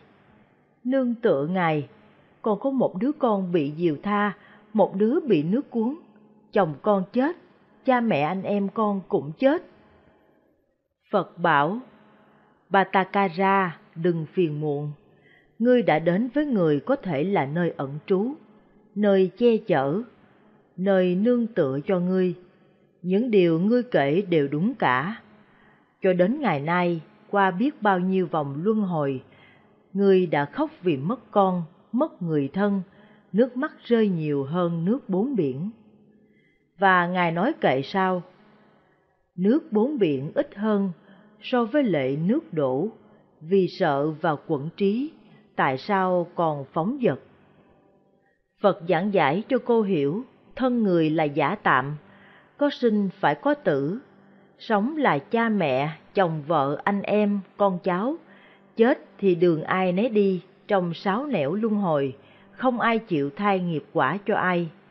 Mỗi người nên nhận thức sự thật của kiếp sống giả tạm này, tinh tấn tu hành để được giải thoát khỏi khổ đau. Nghe Phật giảng giải, cô như người sắp bị chết đuối được cứu vớt, tâm cô trở nên sáng suốt, những khổ đau lắng dịu, liền xin Phật xuất gia, Phật liền đồng ý. Về sau, cô nỗ lực tu hành và cũng chứng được thánh quả.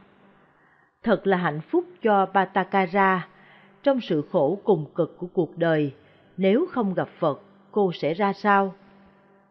Quả thật, Phật là một bậc đại từ đại bi cứu khổ cứu nạn của nhân loại. Câu chuyện Một việc nhỏ một gia đình gồm hai vợ chồng và bốn đứa con nhỏ. Dịp hè, cùng đi nghỉ mát ở một bãi biển. Bọn trẻ rất thích tắm biển và xây những tòa lâu đài trên cát. Bố mẹ của chúng thuê một cái liều ngồi uống nước trên bờ, dõi nhìn các con vui đùa không quá xa ngoài kia phía trước mặt. Thế rồi họ chợt trông thấy một bà cụ già nhỏ nhắn, ăn mặc sền soàng, trên tay cầm một chiếc túi cũ đang tiến lại. Tóc bà đã bạc trắng, bị gió biển thổi tóc lên càng làm cho khuôn mặt nhăn nheo của bà thêm khó coi. Bà cụ đang lẩm bẩm một điều gì đó, giáo giác nhìn, rồi thỉnh thoảng lại cúi xuống nhặt những thứ gì đó trên bãi biển, bỏ vào cái túi.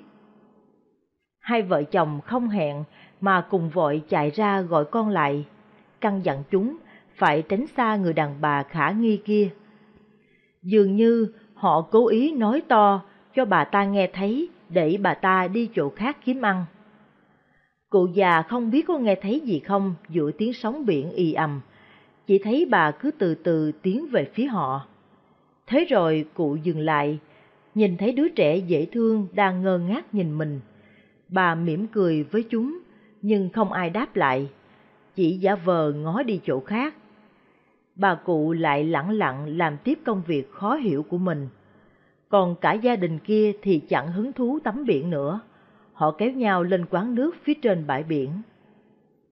Trong lúc nói chuyện với người phục vụ bàn ăn cùng những khách hàng trong quán, hai vợ chồng quyết định hỏi thăm xem bà cụ khả nghi kia là ai và họ sững sờ. Bà cụ ấy là người dân ở đây, từng có một đứa cháu ngoại vì bán hàng rong trên bãi biển, vô tình đạp phải mảnh chai rồi bị nhiễm trùng, sốt cao, đứa bé bị bệnh uống ván. Từ dạo ấy thương cháu đến ngẩn ngơ, bà cụ cứ lặng lẽ đi dọc bãi biển, tìm nhặt những mảnh chai, những mảnh sắt hoặc hòn đá có cạnh sắt. Mọi người hỏi lý do thì bà đáp mà đôi mắt ướt ngoe. Ồ, tôi chỉ làm một việc nhỏ thôi ấy mà, để các cháu bé có thể vui chơi trên bãi biển mà không bao giờ bị chết như đứa cháu đáng thương của tôi. Nghe xong câu chuyện, người chồng vội chạy ngay xuống bãi biển, mong có thể nói một lời xin lỗi và một lời biết ơn chân thành. Nhưng bà cụ đã đi xa rồi. Bóng bà chỉ còn là một chấm nhỏ trên bãi biển vắng người khi chiều đang xuống. Câu chuyện Lòng lành đổi tướng thay tên Người thọ âm dương của trời đất và khí huyết của cha mẹ mà sinh ra, từ bậc vua quan cho đến bậc dân giả cũng đều như nhau cả. Nhưng trong đó, mái tạo hóa có phân biệt khác nhau là cái tướng, bởi vậy nên người tuy đông mà không ai giống ai hết. Tướng ấy thể hiện người sang, hèn, giàu khó, yểu thọ, ngai gian, vân vân. Hễ hình hài mang lốt tướng nào thì vận sự thành theo bậc ấy, không khi nào sai. Hồi đời vua Vĩnh Lạc, nhà Minh bên Tàu, có một người tên là Trịnh Hưng Nhi, coi cúc một mình, không cha mẹ bà con chi hết. Chàng bèn đến dinh quan Bộ Lan là họ Vương, xin ở hầu sai khiến. Được nửa năm, ông thấy chàng mới 17 tuổi mà thật thà, siêng năng và cung kính, nên ông đem lòng thương, không cho làm việc nặng, để ở trên nhà khách lau dọn bàn ghế và sai khiến trong khi có khách, hoặc trà nước, hoặc cơm rượu mà thôi. Ngày kia, phu nhân bệnh nặng, thuốc thang đã nhiều mà không thấy công hiệu, trong khi quan bộ lan lo buồn, thình lình có khách là ông viên thượng bửu đến thăm. Nguyên ông này tên là Trung Kiệt, làm chức thượng bửu tư thừa, là con của ông viên liễu trang, cha con tướng thuật như thần, tại xứ Kinh Kỳ ai cũng kính phục. Khi chủ khách ngồi yên, ông thượng bụ ngó qua bộ lan và nói rằng, Ngày sau mà khí trệ, chắc là bữa quyến có bệnh không yên, nhưng cái tướng này không phải ở trong sinh ra, thật ở ngoài mà đến, hoặc có chỗ tránh được cũng chưa biết chừng. quan Bộ Lan vẫn biết ông thượng bửu thần tướng, nay xem tướng mình lại đoán trúng việc nữa nên ông muốn hỏi cho cặn kẽ. Nhưng chưa kịp hỏi, kế tiếp Trịnh Hưng Nhi bưng khai trà lên mời hai ông uống, rồi trở xuống nhà sau. Ông Thượng Bửu thấy Trịnh Hưng Nhi, bèn nói nhỏ với quan Bộ Lan rằng, Trò nhỏ pha trà đó là người chi trong nhà. Nó là đứa ở của tôi, ngài hỏi có việc gì không? Quý quyến của ngài hay sinh bệnh là bởi tại trò đó có cái tướng phòng chủ. Nếu nó ở lâu với ngài thì sợ trong nhà phải hao người. Vậy ngài cũng liệu mà cho nó ra khỏi nhà thì tự nhiên sẽ bình an. Hèn chi, từ khi nó đến ở với tôi tới nay, ước chừng được năm sáu tháng, trong nhà tôi đau ốm luôn luôn, không ngày nào toàn mạnh, nhưng nó tánh nết dễ thương, tôi đâu nỡ đuổi đi. Khi ông thượng bửu ra về, quan bộ lan đem lời ý thuật lại, Phu nhân nghe xong, liền bảo ông hãy mau cho nó đi. Ông sợ trái ý vợ mà thêm bệnh, bất đắc dĩ ông phải kêu Hưng Nhi vào cho mười quan tiền, rồi bảo đi nơi khác ở. Hưng Nhi khóc lóc thưa rằng, con không có khi nào trái ý chủ, mà nỡ nào lại đuổi con. Ông Bộ Lan bèn đem việc ông thượng bủ xem tướng mà thuật lại. Chàng biết thần tướng đã nói như vậy, không thể nào ở được, liền lại ông bà rồi ra đi. Quả nhiên, khi chàng ra khỏi nhà, phu nhân bắt đầu mạnh dần, rồi từ ấy về sau trong gia đình yên ổn. Những người trong nhà của quan Bộ Lan thấy ông Thượng Vũ nói tướng của Hương Nhi như vậy, thì đều dụm năm dụm bảy, luận nọ bàn kia, một truyền mười, mười truyền trăm, trăm truyền ngàn, làm cho cả kinh thành ai cũng hay biết việc ấy cả.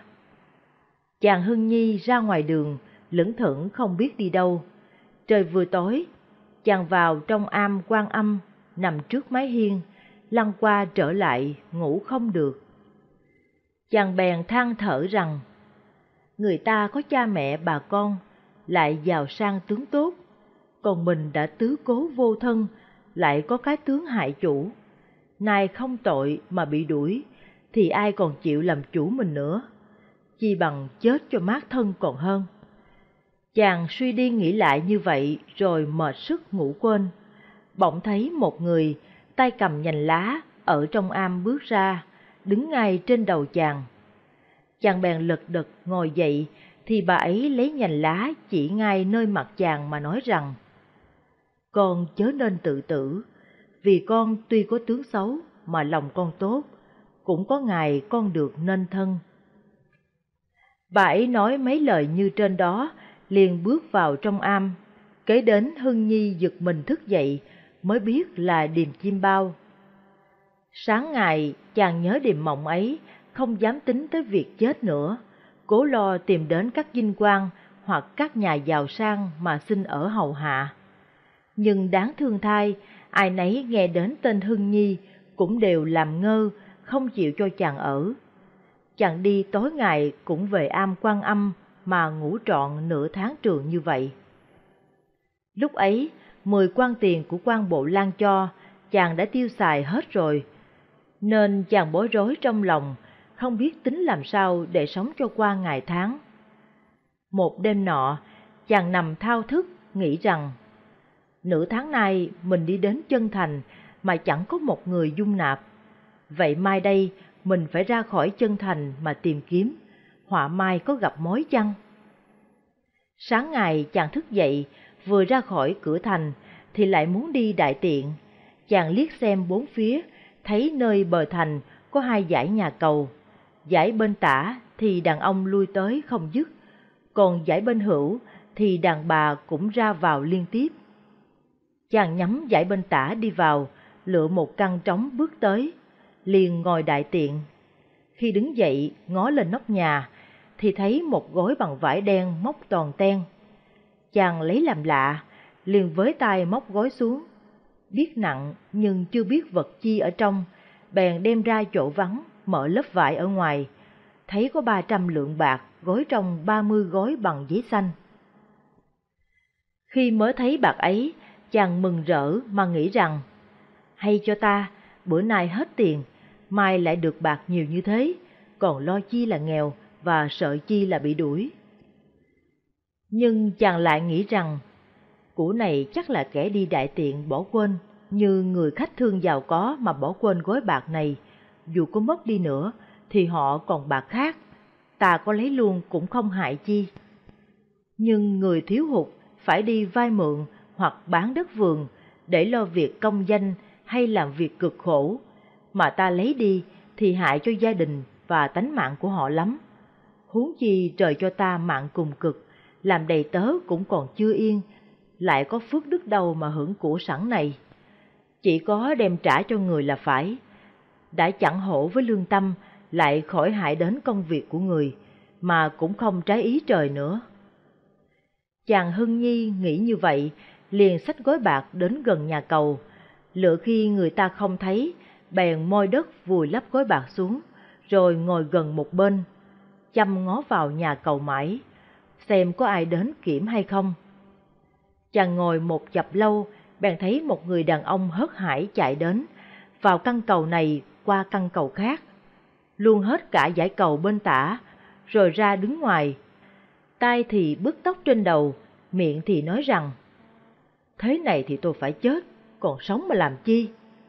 Hưng Nhi thấy người ấy hớt hải và nghe mấy lời than thở như thế, thì biết chắc là người đi kiếm gói bạc.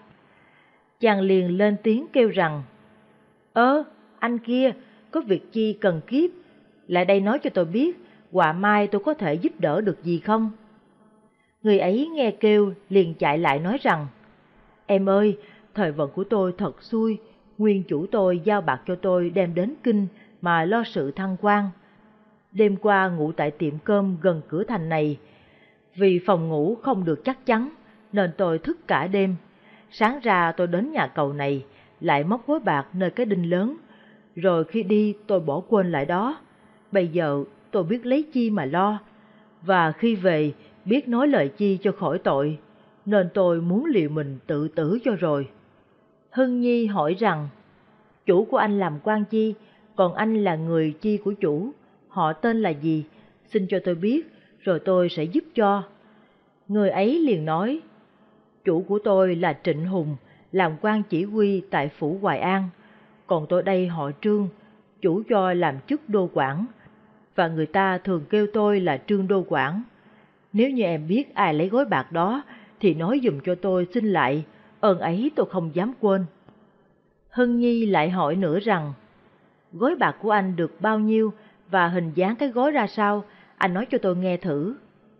Người ấy đáp rằng, ở ngoài gói bạc bằng vải đen, bên trong có 300 lượng bạc gói bằng giấy xanh, mỗi gói là 10 lượng.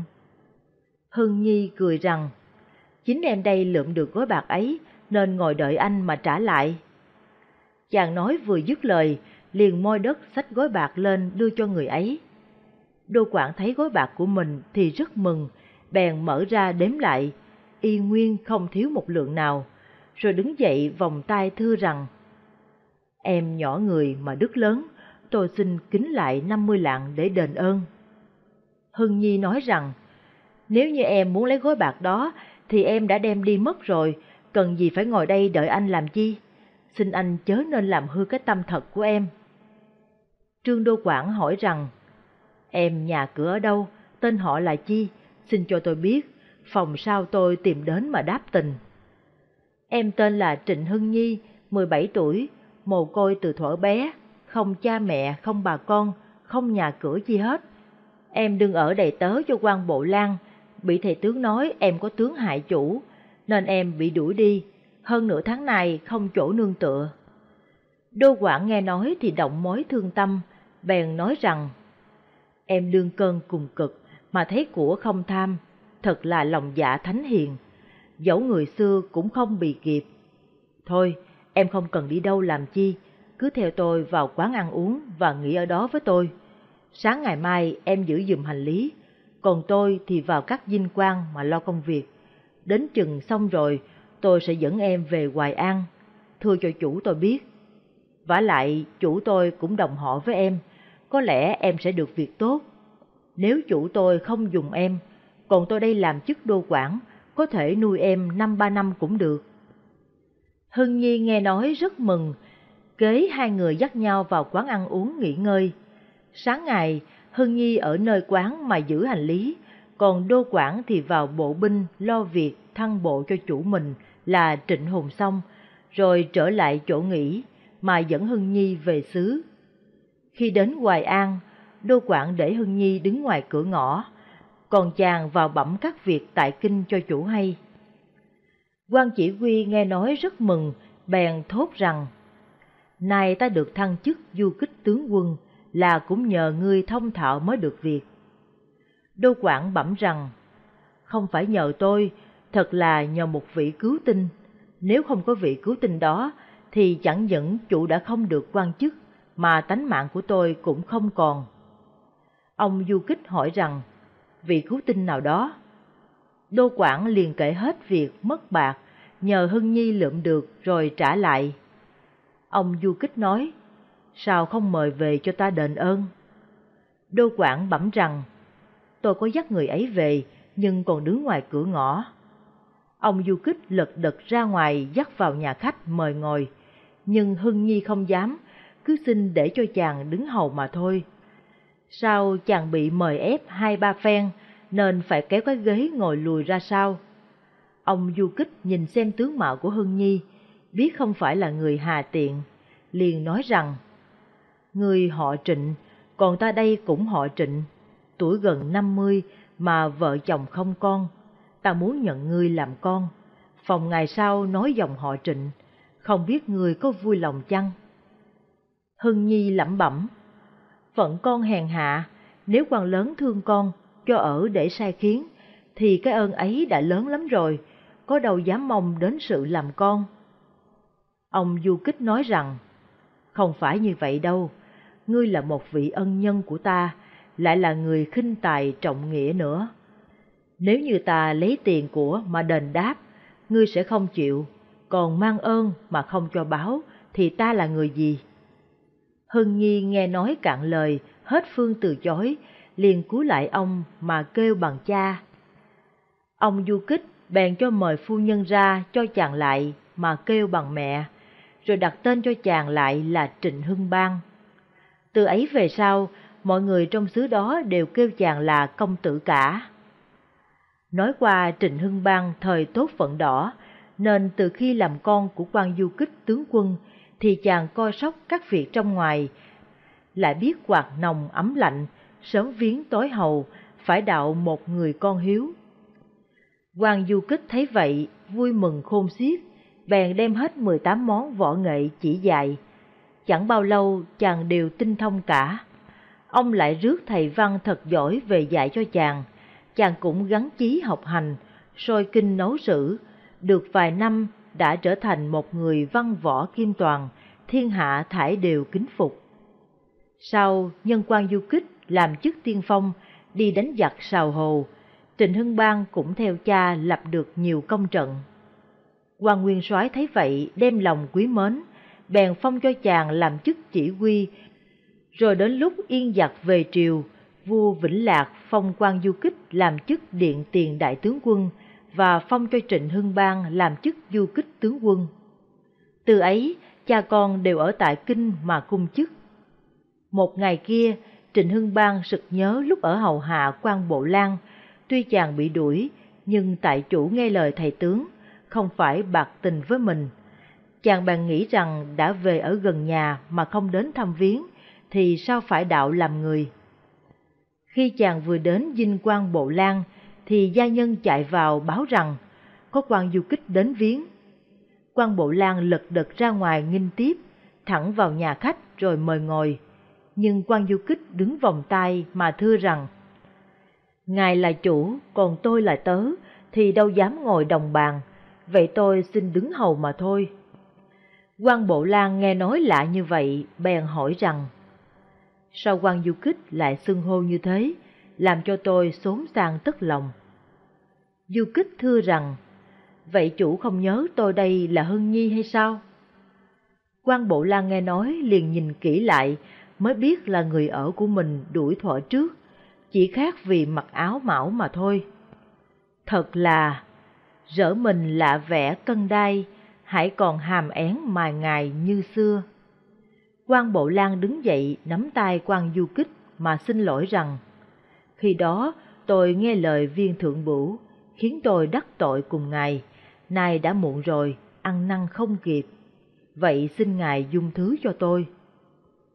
quan Du Kích bèn thưa rằng, nếu lâu nay tôi còn ở đây, thì bây giờ đâu có được phát đạt như vậy. Việc ấy là nhờ lời nói của ông Thượng Bửu, nên tôi không phiền chủ chút nào. Trái lại tôi còn cảm ơn ông Thượng Bửu nữa. Lúc ấy, vừa có gia nhân vào báo rằng có ông Thượng Bửu đến. Hai người muốn thử ông, bèn nói nhỏ với nhau rồi dắt vào trong phòng. Khi ông Thượng Bửu vào đến nhà khách, quan Bộ Lan bước ra chào hỏi mời ngồi và bảo trẻ đem trà ra thiết đãi. Kế thấy Hưng Bang mặc bộ đồ cũ của kẻ gia nhân, tay bưng khai trà nước ra pha, rồi khoanh tay đứng hầu. Ông Thượng Bửu thấy Hưng Bang, bèn ngó xem một hồi rồi hỏi rằng, Chú này là người chi trong nhà, xin mời ngồi đây nói chuyện, sao lại phải đứng hầu như vậy? quan Bộ Lan nói, Ngài không nhớ Hưng Nhi ở nhà tôi thuở trước, mà Ngài nói có tướng phòng chủ hay sao? Ông Thượng Bủ nghe nói, sực nhớ chuyện cũ năm xưa, liền xem lại kỹ lưỡng mà đoán rằng chú này thật quả giống Hưng Nhi năm trước, nhưng tướng xấu thổ ấy đã biến đi đâu mất rồi, nay lại hiện ra tướng quan võ, giàu sang gồm đủ. vả lại, cái tướng ngày nay là do ân đức mà phát ra. Tôi đoán chắc chú có làm một việc ân đức chi, hoặc cứu người khỏi chết, hoặc nhặt được của rồi trả lại cho người, nên mới đổi được cái tướng tốt ấy. Trịnh Hưng Bang nghe nói mấy lời ấy, bèn khen rằng, Pháp xem tướng của ngài thật là thần diệu. Chàng bèn đem việc từ khi bị đuổi tới khi được bạc, rồi đến xứ Hoài An làm con của quan chỉ huy, từ trước đến sau thuật lại đầy đủ. quan Bộ Lan hỏi rằng, nếu vậy thì hình tướng của người ta cũng có lúc dời đổi hay sao? Ông Thượng Bộ nói, Ngài không nhớ trong sách tướng có câu rằng, hữu tâm vô tướng, tướng tự tâm sinh, hữu tướng vô tâm, tướng tùng tâm diệt đó hay sao? Nghĩa là lòng tốt, tướng xấu, thì tướng theo lòng tốt mà hiện ra, còn tướng tốt, lòng xấu, thì tướng theo lòng xấu mà tiêu mất. Khi ấy, quan Bộ Lan liền dắt Trịnh Hưng Bang vào trong phòng, thay áo mão như cũ, rồi đồng ra uống trà nói chuyện với ông Thượng Bửu.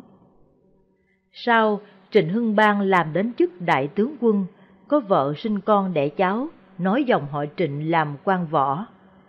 Đó là tích người có lòng lành đội tướng bần cùng thành tướng phú quý. Cái điều lành ấy là thấy của không tham, cứu người khỏi chết mà được phước báo như vậy. Câu chuyện tha thứ Trên đường đi Tokyo, kiếm sĩ Tama gặp một vị sư già mình hạt sương mai, khuôn mặt xanh gầy nhưng luôn luôn tươi cười. Sau mấy ngày đồng hành, họ trở nên thân thiết. Đạo sĩ cho biết, đã nhiều năm đi khắp nước Nhật khuyến hóa, dành dụm được 200 lạng vàng để trong cái bị vải này. Nay đi Tokyo tìm thợ lành nghề về làm chùa. Ban đầu, Tama cố xua đuổi những ý nghĩ bất chính. Lần hồi, lòng tham làm mờ lý trí. Ta đã hơn 40 tuổi, kiếm sĩ đến tuổi này bắt đầu trở về già, vô dụng, suốt một đời vào sinh ra tử mà vẫn nghèo khổ. Với số vàng kết sù này, chắc chắn ta sẽ được nếm mùi sung sướng. Đạo sĩ đi bên cạnh một tai anh hùng, cho rằng mình đã gặp một hộ pháp đắc lực nên yên tâm, tay mang vàng mà đi, không lo ngại chi cả. Đường đi bị gián đoạn bởi một eo biển, phải dùng thuyền mới qua được. Tama dìu nhà sư vào phía sau, một chỗ vắng khuất. Túi vải để ở giữa hai người, vờ trỏ một con cá nhảy lên khỏi mặt nước. Thừa lúc nhà sư nghiêng hẳn mình cúi xem, Tama đẩy nhẹ một cái, nhà sư té xuống biển chìm nghiễm. Để thuyền đi một quãng thật xa, Tama la lớn.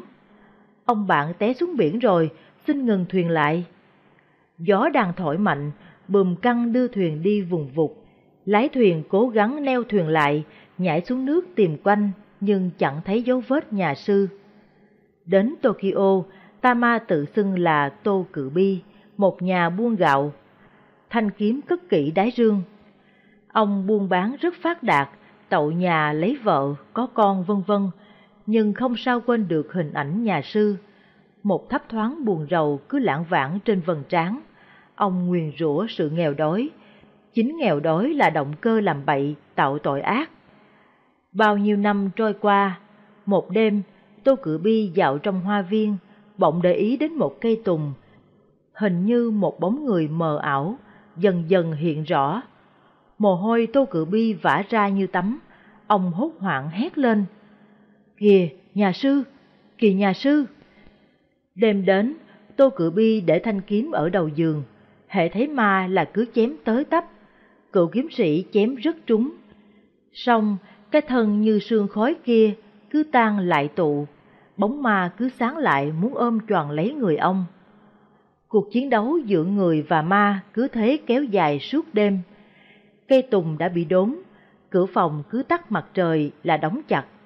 Nhà cửa phú hoảng hốt lo sợ, đêm này sang đêm khác. Thế là phát bệnh nặng, thuốc men bao nhiêu cũng không thuyên giảm. Vợ con đi lễ Phật, lễ trời, cầu thần thánh khắp nơi. Nghe đồn có một vị hòa thượng đại đức, ai gặp khó khăn, ngài cũng hết lòng giúp đỡ. Vợ Tô Cự Bi vội vàng cung thỉnh. Vừa trông thấy ngài, Tô Cự Bi la quảng. Đó, đó, nhà sư, nhà sư về báo thù, trời ơi, ai cứu tôi với? Ông rung cầm cập, vơ vội chăn mền, trùm đầu để trốn hình ảnh người đối diện. Hòa thượng yêu cầu gia quyến lui hết, ngài ở lại một mình, ngồi bên giường. Phải, tôi là nhà sư, tôi chính là người đã bị ông xô xuống biển. Cái chăn trùm trên người Tô Cự Bi rung mạnh. Nhưng này ta ma, tôi không phải là hồn quang, tôi còn sống. Hôm đó rơi xuống biển, tôi đã bơi thẳng vào bờ thoát chết. Vì tôi vốn giỏi bơi lặn từ nhỏ, chẳng biết ông ở đâu mà tìm, tôi lại đi khắp nơi khuyến quá. Chùa đã làm xong, sự tình cờ đưa tôi đến đây. Có lẽ vì vợ con ông đã thành tâm cầu nguyện. Ông yên tâm, tôi là kẻ tu hành, tôi vâng lời Phật, tha thứ cho ông. Tô Cự Bi mở chăn lắm lét nhìn, nhà sư đang mỉm cười nói với ông. Ôi, nụ cười đầy khoan dung hiền hòa, ông khóc nấc lên, vùng dậy quỳ xuống. Xin Ngài tha tội cho con, chỉ vì con quá khốn khổ. Phải, nghèo khổ đẩy con người vào tội lỗi, nhưng biết sám hối tội sẽ nhẹ đi. Thưa, lương tâm con dài vò, con hối hận vô cùng. Phải rồi. Nhà sư và cựu kiếm sĩ nói chuyện với nhau thân mật y như năm xưa họ gặp nhau trên con đường đi đến Tokyo. Tô cử Bi khẩn khoản xin trả lại 200 lạng vàng và cúng thêm 200 lạng nữa. Tôi đã làm xong Phật sự rồi. Không nhận tức là chưa tha thứ cho tôi. Vậy tôi xin nhận để chia cho dân nghèo. Tôi xin cáo từ và gửi lại ông bạn một lời của Phật tổ. Lấy quán báo quán, quán quán chập chồng, lấy đức báo quán, quán sẽ tiêu tan. Nhà phú thương Tô Cự Bi hết bệnh, tâm hồn thư thái, ông trở thành một con người rất nhân đức, cứu giúp những ai cần. Đối với người dưới, ông rất rộng lượng, đối với bạn buôn, ông rất khoan hòa. Bàn tay ông rất rộng rãi đối với tất cả người khốn nghèo. Ông dùng nửa đời về sau chuyên tâm để làm những việc lợi ích. Gặp ai ông cũng khuyên niệm Nam Mô A Di Đà Phật. Câu chuyện chim sâu và cò Ngày xưa có một dòng sông rộng đến mức đứng bờ bên này không nhìn thấy bờ bên kia. Một con chim sâu và một con cò ngày nào cũng gặp nhau trên bờ sông. Chim sâu rất hay nhiều chuyện, luôn khoe mình đẹp, mình bay nhanh. Nó nghĩ mọi vật đều phải phục tài mình. Cò lặng lẽ nghe, chỉ nhẹ nhàng chế giễu bạn. Một hôm, chim sâu hứng lên, thách cò. Chị có dám bay thi qua sông không? Cò trả lời, dám, nhưng liệu bạn có thể bay tới bờ sông bên kia được không? Chị đánh giá tôi thấp quá đó. Thực ra mà nói, chim sâu cũng không tự tin lắm và hơi sợ cuộc vượt sông này. Cô đề nghị chim sâu bay trước. Chim sâu bay vụt lên, nhanh như tia chớp. Cò thì bình tĩnh thông thả sải cánh to, bay theo bạn. Bay đến giữa sông, chim sâu mệt quá, nhìn quanh không thấy một cành cây nào để đậu nghỉ một chút. Nắng gai gắt và chim sâu thấy đầu óc quay cuồng mệt rũ, nó rơi xuống nước, chìm nghiễm rồi cố ngồi lên mặt nước. Cò thông thả bay tới hỏi, sao thế? Tôi không chịu được nữa, tôi van chị, chị có thể cõng tôi trên cánh một chút được không? Chim sâu xấu hổ quá, cò đến cổng chim sâu nhẹ nhàng và cùng quay về bờ. Từ hôm đó, chim sâu hiểu ra rằng không bao giờ nên khoe khoang, nói khoác những điều mà mình chưa có trong tầm tay. Câu chuyện cháo đá cuội Hai gã lười biếng hàng tuần đến làng xin ăn. Hôm đó, chúng gõ cửa một gia đình. Bà chủ nhà nói, Các anh không mai rồi, nhà chẳng có gì ăn. Chúng tôi chỉ muốn nấu nhờ ở bếp của bà. Chủ nhà bằng lòng, một gã đổ nước đầy nồi rồi nhặt mười hòn củi to ngoài sân, bỏ vào trong nồi. Bà chủ nhà ngạc nhiên hỏi, Các anh nấu gì thế? Một gã trả lời, cháo đá cuội, món ăn đặc biệt cho bọn dân nghèo chúng tôi đấy. Bà chủ nhà tốt bụng chăm chú xem, gã lông bông giả vờ nấu, lát sau gã nói, còn thiếu một cái bắp cải. Bà chủ nhà kêu lên, nếu chị có thế thì tôi có đây. Bà ra lấy mang vào một cái bắp cải to, gã lông bông là nói tiếp. Còn cần thêm vài củ khoai tây, vài củ cà rốt để củi tiết ra hết chất bổ. Bà chủ nhà tốt bụng lại đi lấy khoai tây và cà rốt đưa cho chúng. Gã lòng bông nói, bao giờ chính chúng tôi sẽ mời bà nếm thử. Trong lúc đó, bà chủ nhà đi vắt sữa bò. Khi bà quay lại, hai gã lông bông đã húp hết nồi súp, chẳng để lại tí gì. Thậm chí, bọn chúng còn ăn cả số mỡ thổi mà bà để dành cho buổi chiều. Bà chủ nhà thầm nghĩ, hai thằng vô lại này lừa mình. Lát sau gặp hai đứa ở ngôi đền, bà hỏi, hai anh không nhìn thấy miếng mỡ thổi của tôi à? Không thấy. Vậy là con mèo đã ăn phải thổi mỡ tôi tẩm thuốc độc để bẫy chuột rồi. Bác vừa nói dứt lời thì hai thằng vô lại hốt hoảng ra sân thọc ngón tay vào cổ họng để nôn thóc nôn tháo ra hết số thức ăn đã nuốt. Câu chuyện Tam Đất Một vị thần tiên có nhiều phép màu. Một người kia được gặp và xin vị tiên giúp ông giàu có hơn thiên hạ. Tiên phán, ta cho ngươi được quyền làm chủ tất cả phần đất mà nhà ngươi bước qua, kể từ giờ này đến lúc mặt trời lặn. Được lời, anh ta phóng mình chạy như tên bắn, không hề ngó lại, mồ hôi đầm đìa cũng không kịp lau. Thời khắc không còn là bạc, mà còn quý hơn vàng nữa. Khát cũng không dừng lại để uống, đói cũng không chịu nghỉ để ăn. Thời gian có hạn, mặt trời lặn là hết rồi. Ôi quả đất lại mênh mông, còn lòng tham thì không đáy. Muốn tranh thủ với thời gian và không gian, anh chạy mãi không kịp thở. Mặt trời đã gần lặn, anh ta càng phóng mình chạy nhanh hơn nữa, hơi thở đã mòn dần, nhưng anh vẫn cắm đầu chạy riết. Mặt trời đã vàng rực ở chân trời, anh chỉ còn là một bộ máy đau thương đang ôm ấp một hy vọng tràn trề. Làm chủ nhân ông một vùng đất vô cùng rộng lớn. Dưới chân máu chảy dầm dề, hơi thở cấp bách như mũi nhọn đâm vào lòng ngực. Quả tim cơ hồ tan vỡ, không khí cơ hồ không còn đủ cho anh thở nữa. Còn 5 phút, còn một phút nữa, còn một ly nữa là mặt trời vượt qua khỏi đường chân trời. Gắn gượng thêm lên, anh chuyển cả tàn lực hầu tranh thủ từng tấc đất với mặt trời qua mức vạch ngày đêm. Mau lên, mau hơn nữa. Anh chỉ còn là một hình hài trao động, một nhúm hơi thở phì phò. Anh chỉ còn là hiện thân của đau khổ đang vất vưởng giữa cái mênh mông của trời đất. Thôi rồi, mặt trời vừa khuất dạng thì anh cũng vừa ngã ra đất bất tỉnh và trút hơi thở cuối cùng.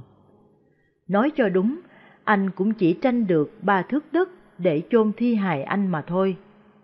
Thang ôi, cái mộng bá chủ của con người, chung quy thì cũng được có bấy nhiêu, không hơn gì người này. Mấy lời tâm quyết Thuyết pháp giảng kinh, viết sách giáo lý nhà Phật hoặc in kinh sách đem phát cho mọi người xem, để họ sớm giác ngộ, được như thế hạnh phúc không gì bằng, đó gọi là pháp thí. Nếu không đủ điều kiện làm những việc ấy, chúng ta thỉnh một số kinh sách, chịu khó đem đến từng nhà cho họ mượn đọc, sau đó lần lượt cho nhà khác mượn, hoặc đọc cho kẻ khác nghe, nhất là cho người không biết chữ. Việc làm này quý giá vô biên, đây cũng gọi là pháp thí. Chính Đức Phật đã dạy, trong các sự bố thí, pháp thí có công đức lớn nhất, không công đức nào có thể sánh bằng. Tưởng về lợi cũng như về danh, chúng ta đừng nên lo nghĩ, mà điều tối cần là làm sao cho rạng rỡ chánh đạo. Đó là mục đích chính, thiên liêng và cao cả nhất của chúng ta. Nền móng đạo Pháp cần nhờ sự chung lưng góp sức của chúng ta. Vậy mỗi người nên xây đắp vào đó một ít vôi, một ít nước, một tảng đá hay một viên gạch, vân vân ngõ hầu cái nền móng ấy được thêm bền vững và kiên cố đời đời. Chúng ta không nên quan niệm về công đức, hãy nên nghĩ nhiều đến những người lầm đường lạc lối, sống trong vòng tội lỗi không lối thoát xung quanh chúng ta. Hãy mau cứu vớt họ, cảnh tỉnh họ để cùng quay về chân lý, giúp họ tìm ra nhiều lẽ sống, niềm vui. Được thấy, chính ta đã làm lợi ích cho Phật Pháp vậy.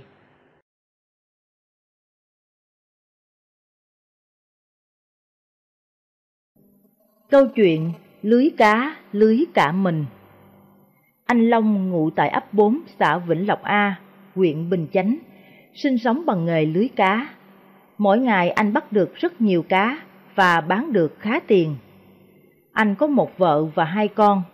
Vợ anh hàng ngày ra chợ bán cá do anh bắt được. Có khi mua thêm cá của người khác để bán.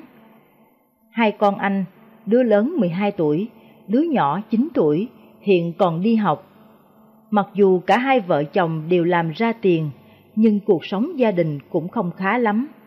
Vợ anh thường xuyên đau ốm, với chứng bệnh suy tim, thỉnh thoảng phải vào bệnh viện cấp cứu.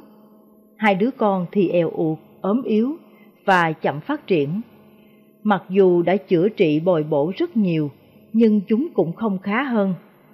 Riêng anh thì mắc chứng bệnh sai xỉn, hàng ngày cứ chiều đến là đi nhậu với bạn hoặc rủ bạn về nhà nhậu, cho đến tối mới nghỉ. Vợ khuyên anh không nghe, lại còn kiếm chuyện la mắng. Vợ chồng thường xuyên lớn tiếng với nhau, gia đình sống không được hạnh phúc. Một hôm, như mọi ngày, anh giăng lưới trong một cái ao sâu hơn 2 mét. Vài giờ đồng hồ sau, cá mắc lưới khá nhiều. Anh ngồi trên chiếc xuồng nhỏ chèo ra giữa ao để gỡ bắt cá bỏ lên trên chiếc xuồng. Do mãi mê cúi xuống gỡ cá trong lưới, anh bị mất thăng bằng lộn nhào xuống ao. Người mắc vào lưới, anh càng cựa quậy cố thoát ra khỏi thì lưới càng quấn chặt. Cuối cùng anh phải bị chết giống như những con cá mà anh lưới bắt hàng ngày. Dân làng được tin kéo nhau đến xem. Nhìn cảnh anh bị lưới quấn chết dưới lòng ao, ai cũng thương xót và thấy rõ nhân quả hiện tiền.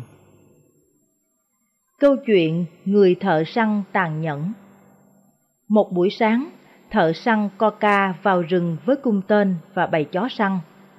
Anh ta đi từ nhà vào rừng. Vừa đến vì rừng thì gặp một vị sư từ trong rừng đi ra làng để khất thực. Không may buổi sáng hôm đó, anh thợ săn không tìm được con mồi nào. Anh nghĩ là vì gặp vị sư nên mới bị xui xẻo như vậy. Buổi trưa trên đường trở về nhà, anh thợ săn lại gặp vị sư hồi sáng đang đi về tịnh xá của mình trong cánh rừng. Anh thợ săn tức giận, xua chó cắn vị sư. Ngài quảng quá, vội trèo lên cây, bầy chó vây quanh dưới gốc, thợ săn cai cú nói với lên. Đừng tưởng thoát khỏi nanh vuốt của ta nhé. Rồi hắn lấy cây đâm vào chân vị sư.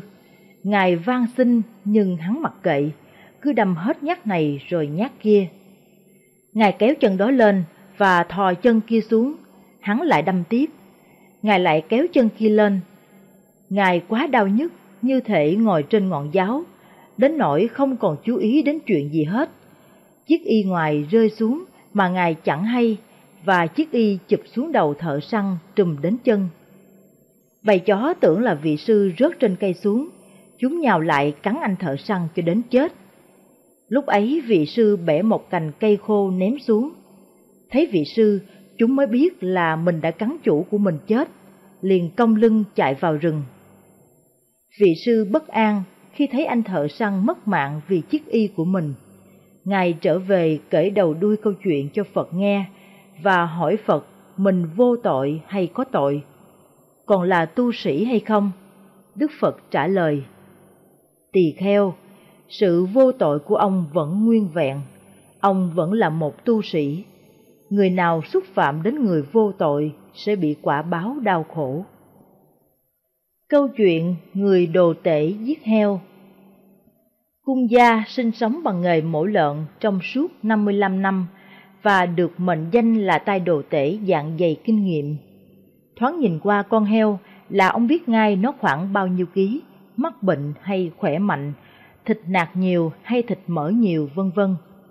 Ông dành một khoảng đất trống khá rộng phía sau nhà, rào chắn cẩn thận, thả heo vào đó và nuôi chúng bằng đủ loại thức ăn, kể cả chất thải của con người. Khi nào muốn giết lợn, ông buộc chặt con heo vào một cột trụ, dùng một khúc cây quất nó cho da thịt phồng lên và mềm ra. Sau đó ông banh miệng heo, nhét vào đó một cái nêm và đổ nước sôi vào. Nước sôi sẽ vào bụng heo, ngấm vào ruột non, ruột già, làm lỏng phân và tống các chất cặn bã theo đường hậu môn ra ngoài. Bao lâu nước thải còn đục là ông còn tiếp tục đổ nước sôi vào miệng heo. Làm như vậy cho đến khi nào nước trong bụng heo thải ra trong sạch mới thôi. Phần nước sôi còn lại, ông đem đổ trên lưng heo, cho bong hết lớp da đen đúa, rồi dùng một bó đuốc thui cháy hết lông, cắt đầu, lấy máu trét khắp thân heo. Sau đó quay nó trên lửa cho thật chín, rồi cùng vợ con ngồi lại bên nhau đánh chén. Nếu thịt còn thừa thì ông đem ra chợ bán. Ông sinh sống như vậy trong suốt 55 năm mà không hề thân thiện hay quà cáp cho ai chút gì. Ngay cả Đức Phật ở tại một tỉnh xá gần làng mà ông cũng không bao giờ lui tới hay cúng dường Ngài một phốc gạo, một cành hoa. Ông sống keo kiệt, lầm lũi, chỉ biết đến vợ con và gia đình mình. Rồi một hôm, ông bị căn bệnh hiểm nghèo ập đến, dày vò hành hạ ông cả ngày lẫn đêm. Ông chỉ cầu mong sao cho sớm trút hơi thở cuối cùng, nhưng không được. Ông đau đớn hoàng quại và lửa dữ cứ phừng phừng, hừng hực trước mắt ông.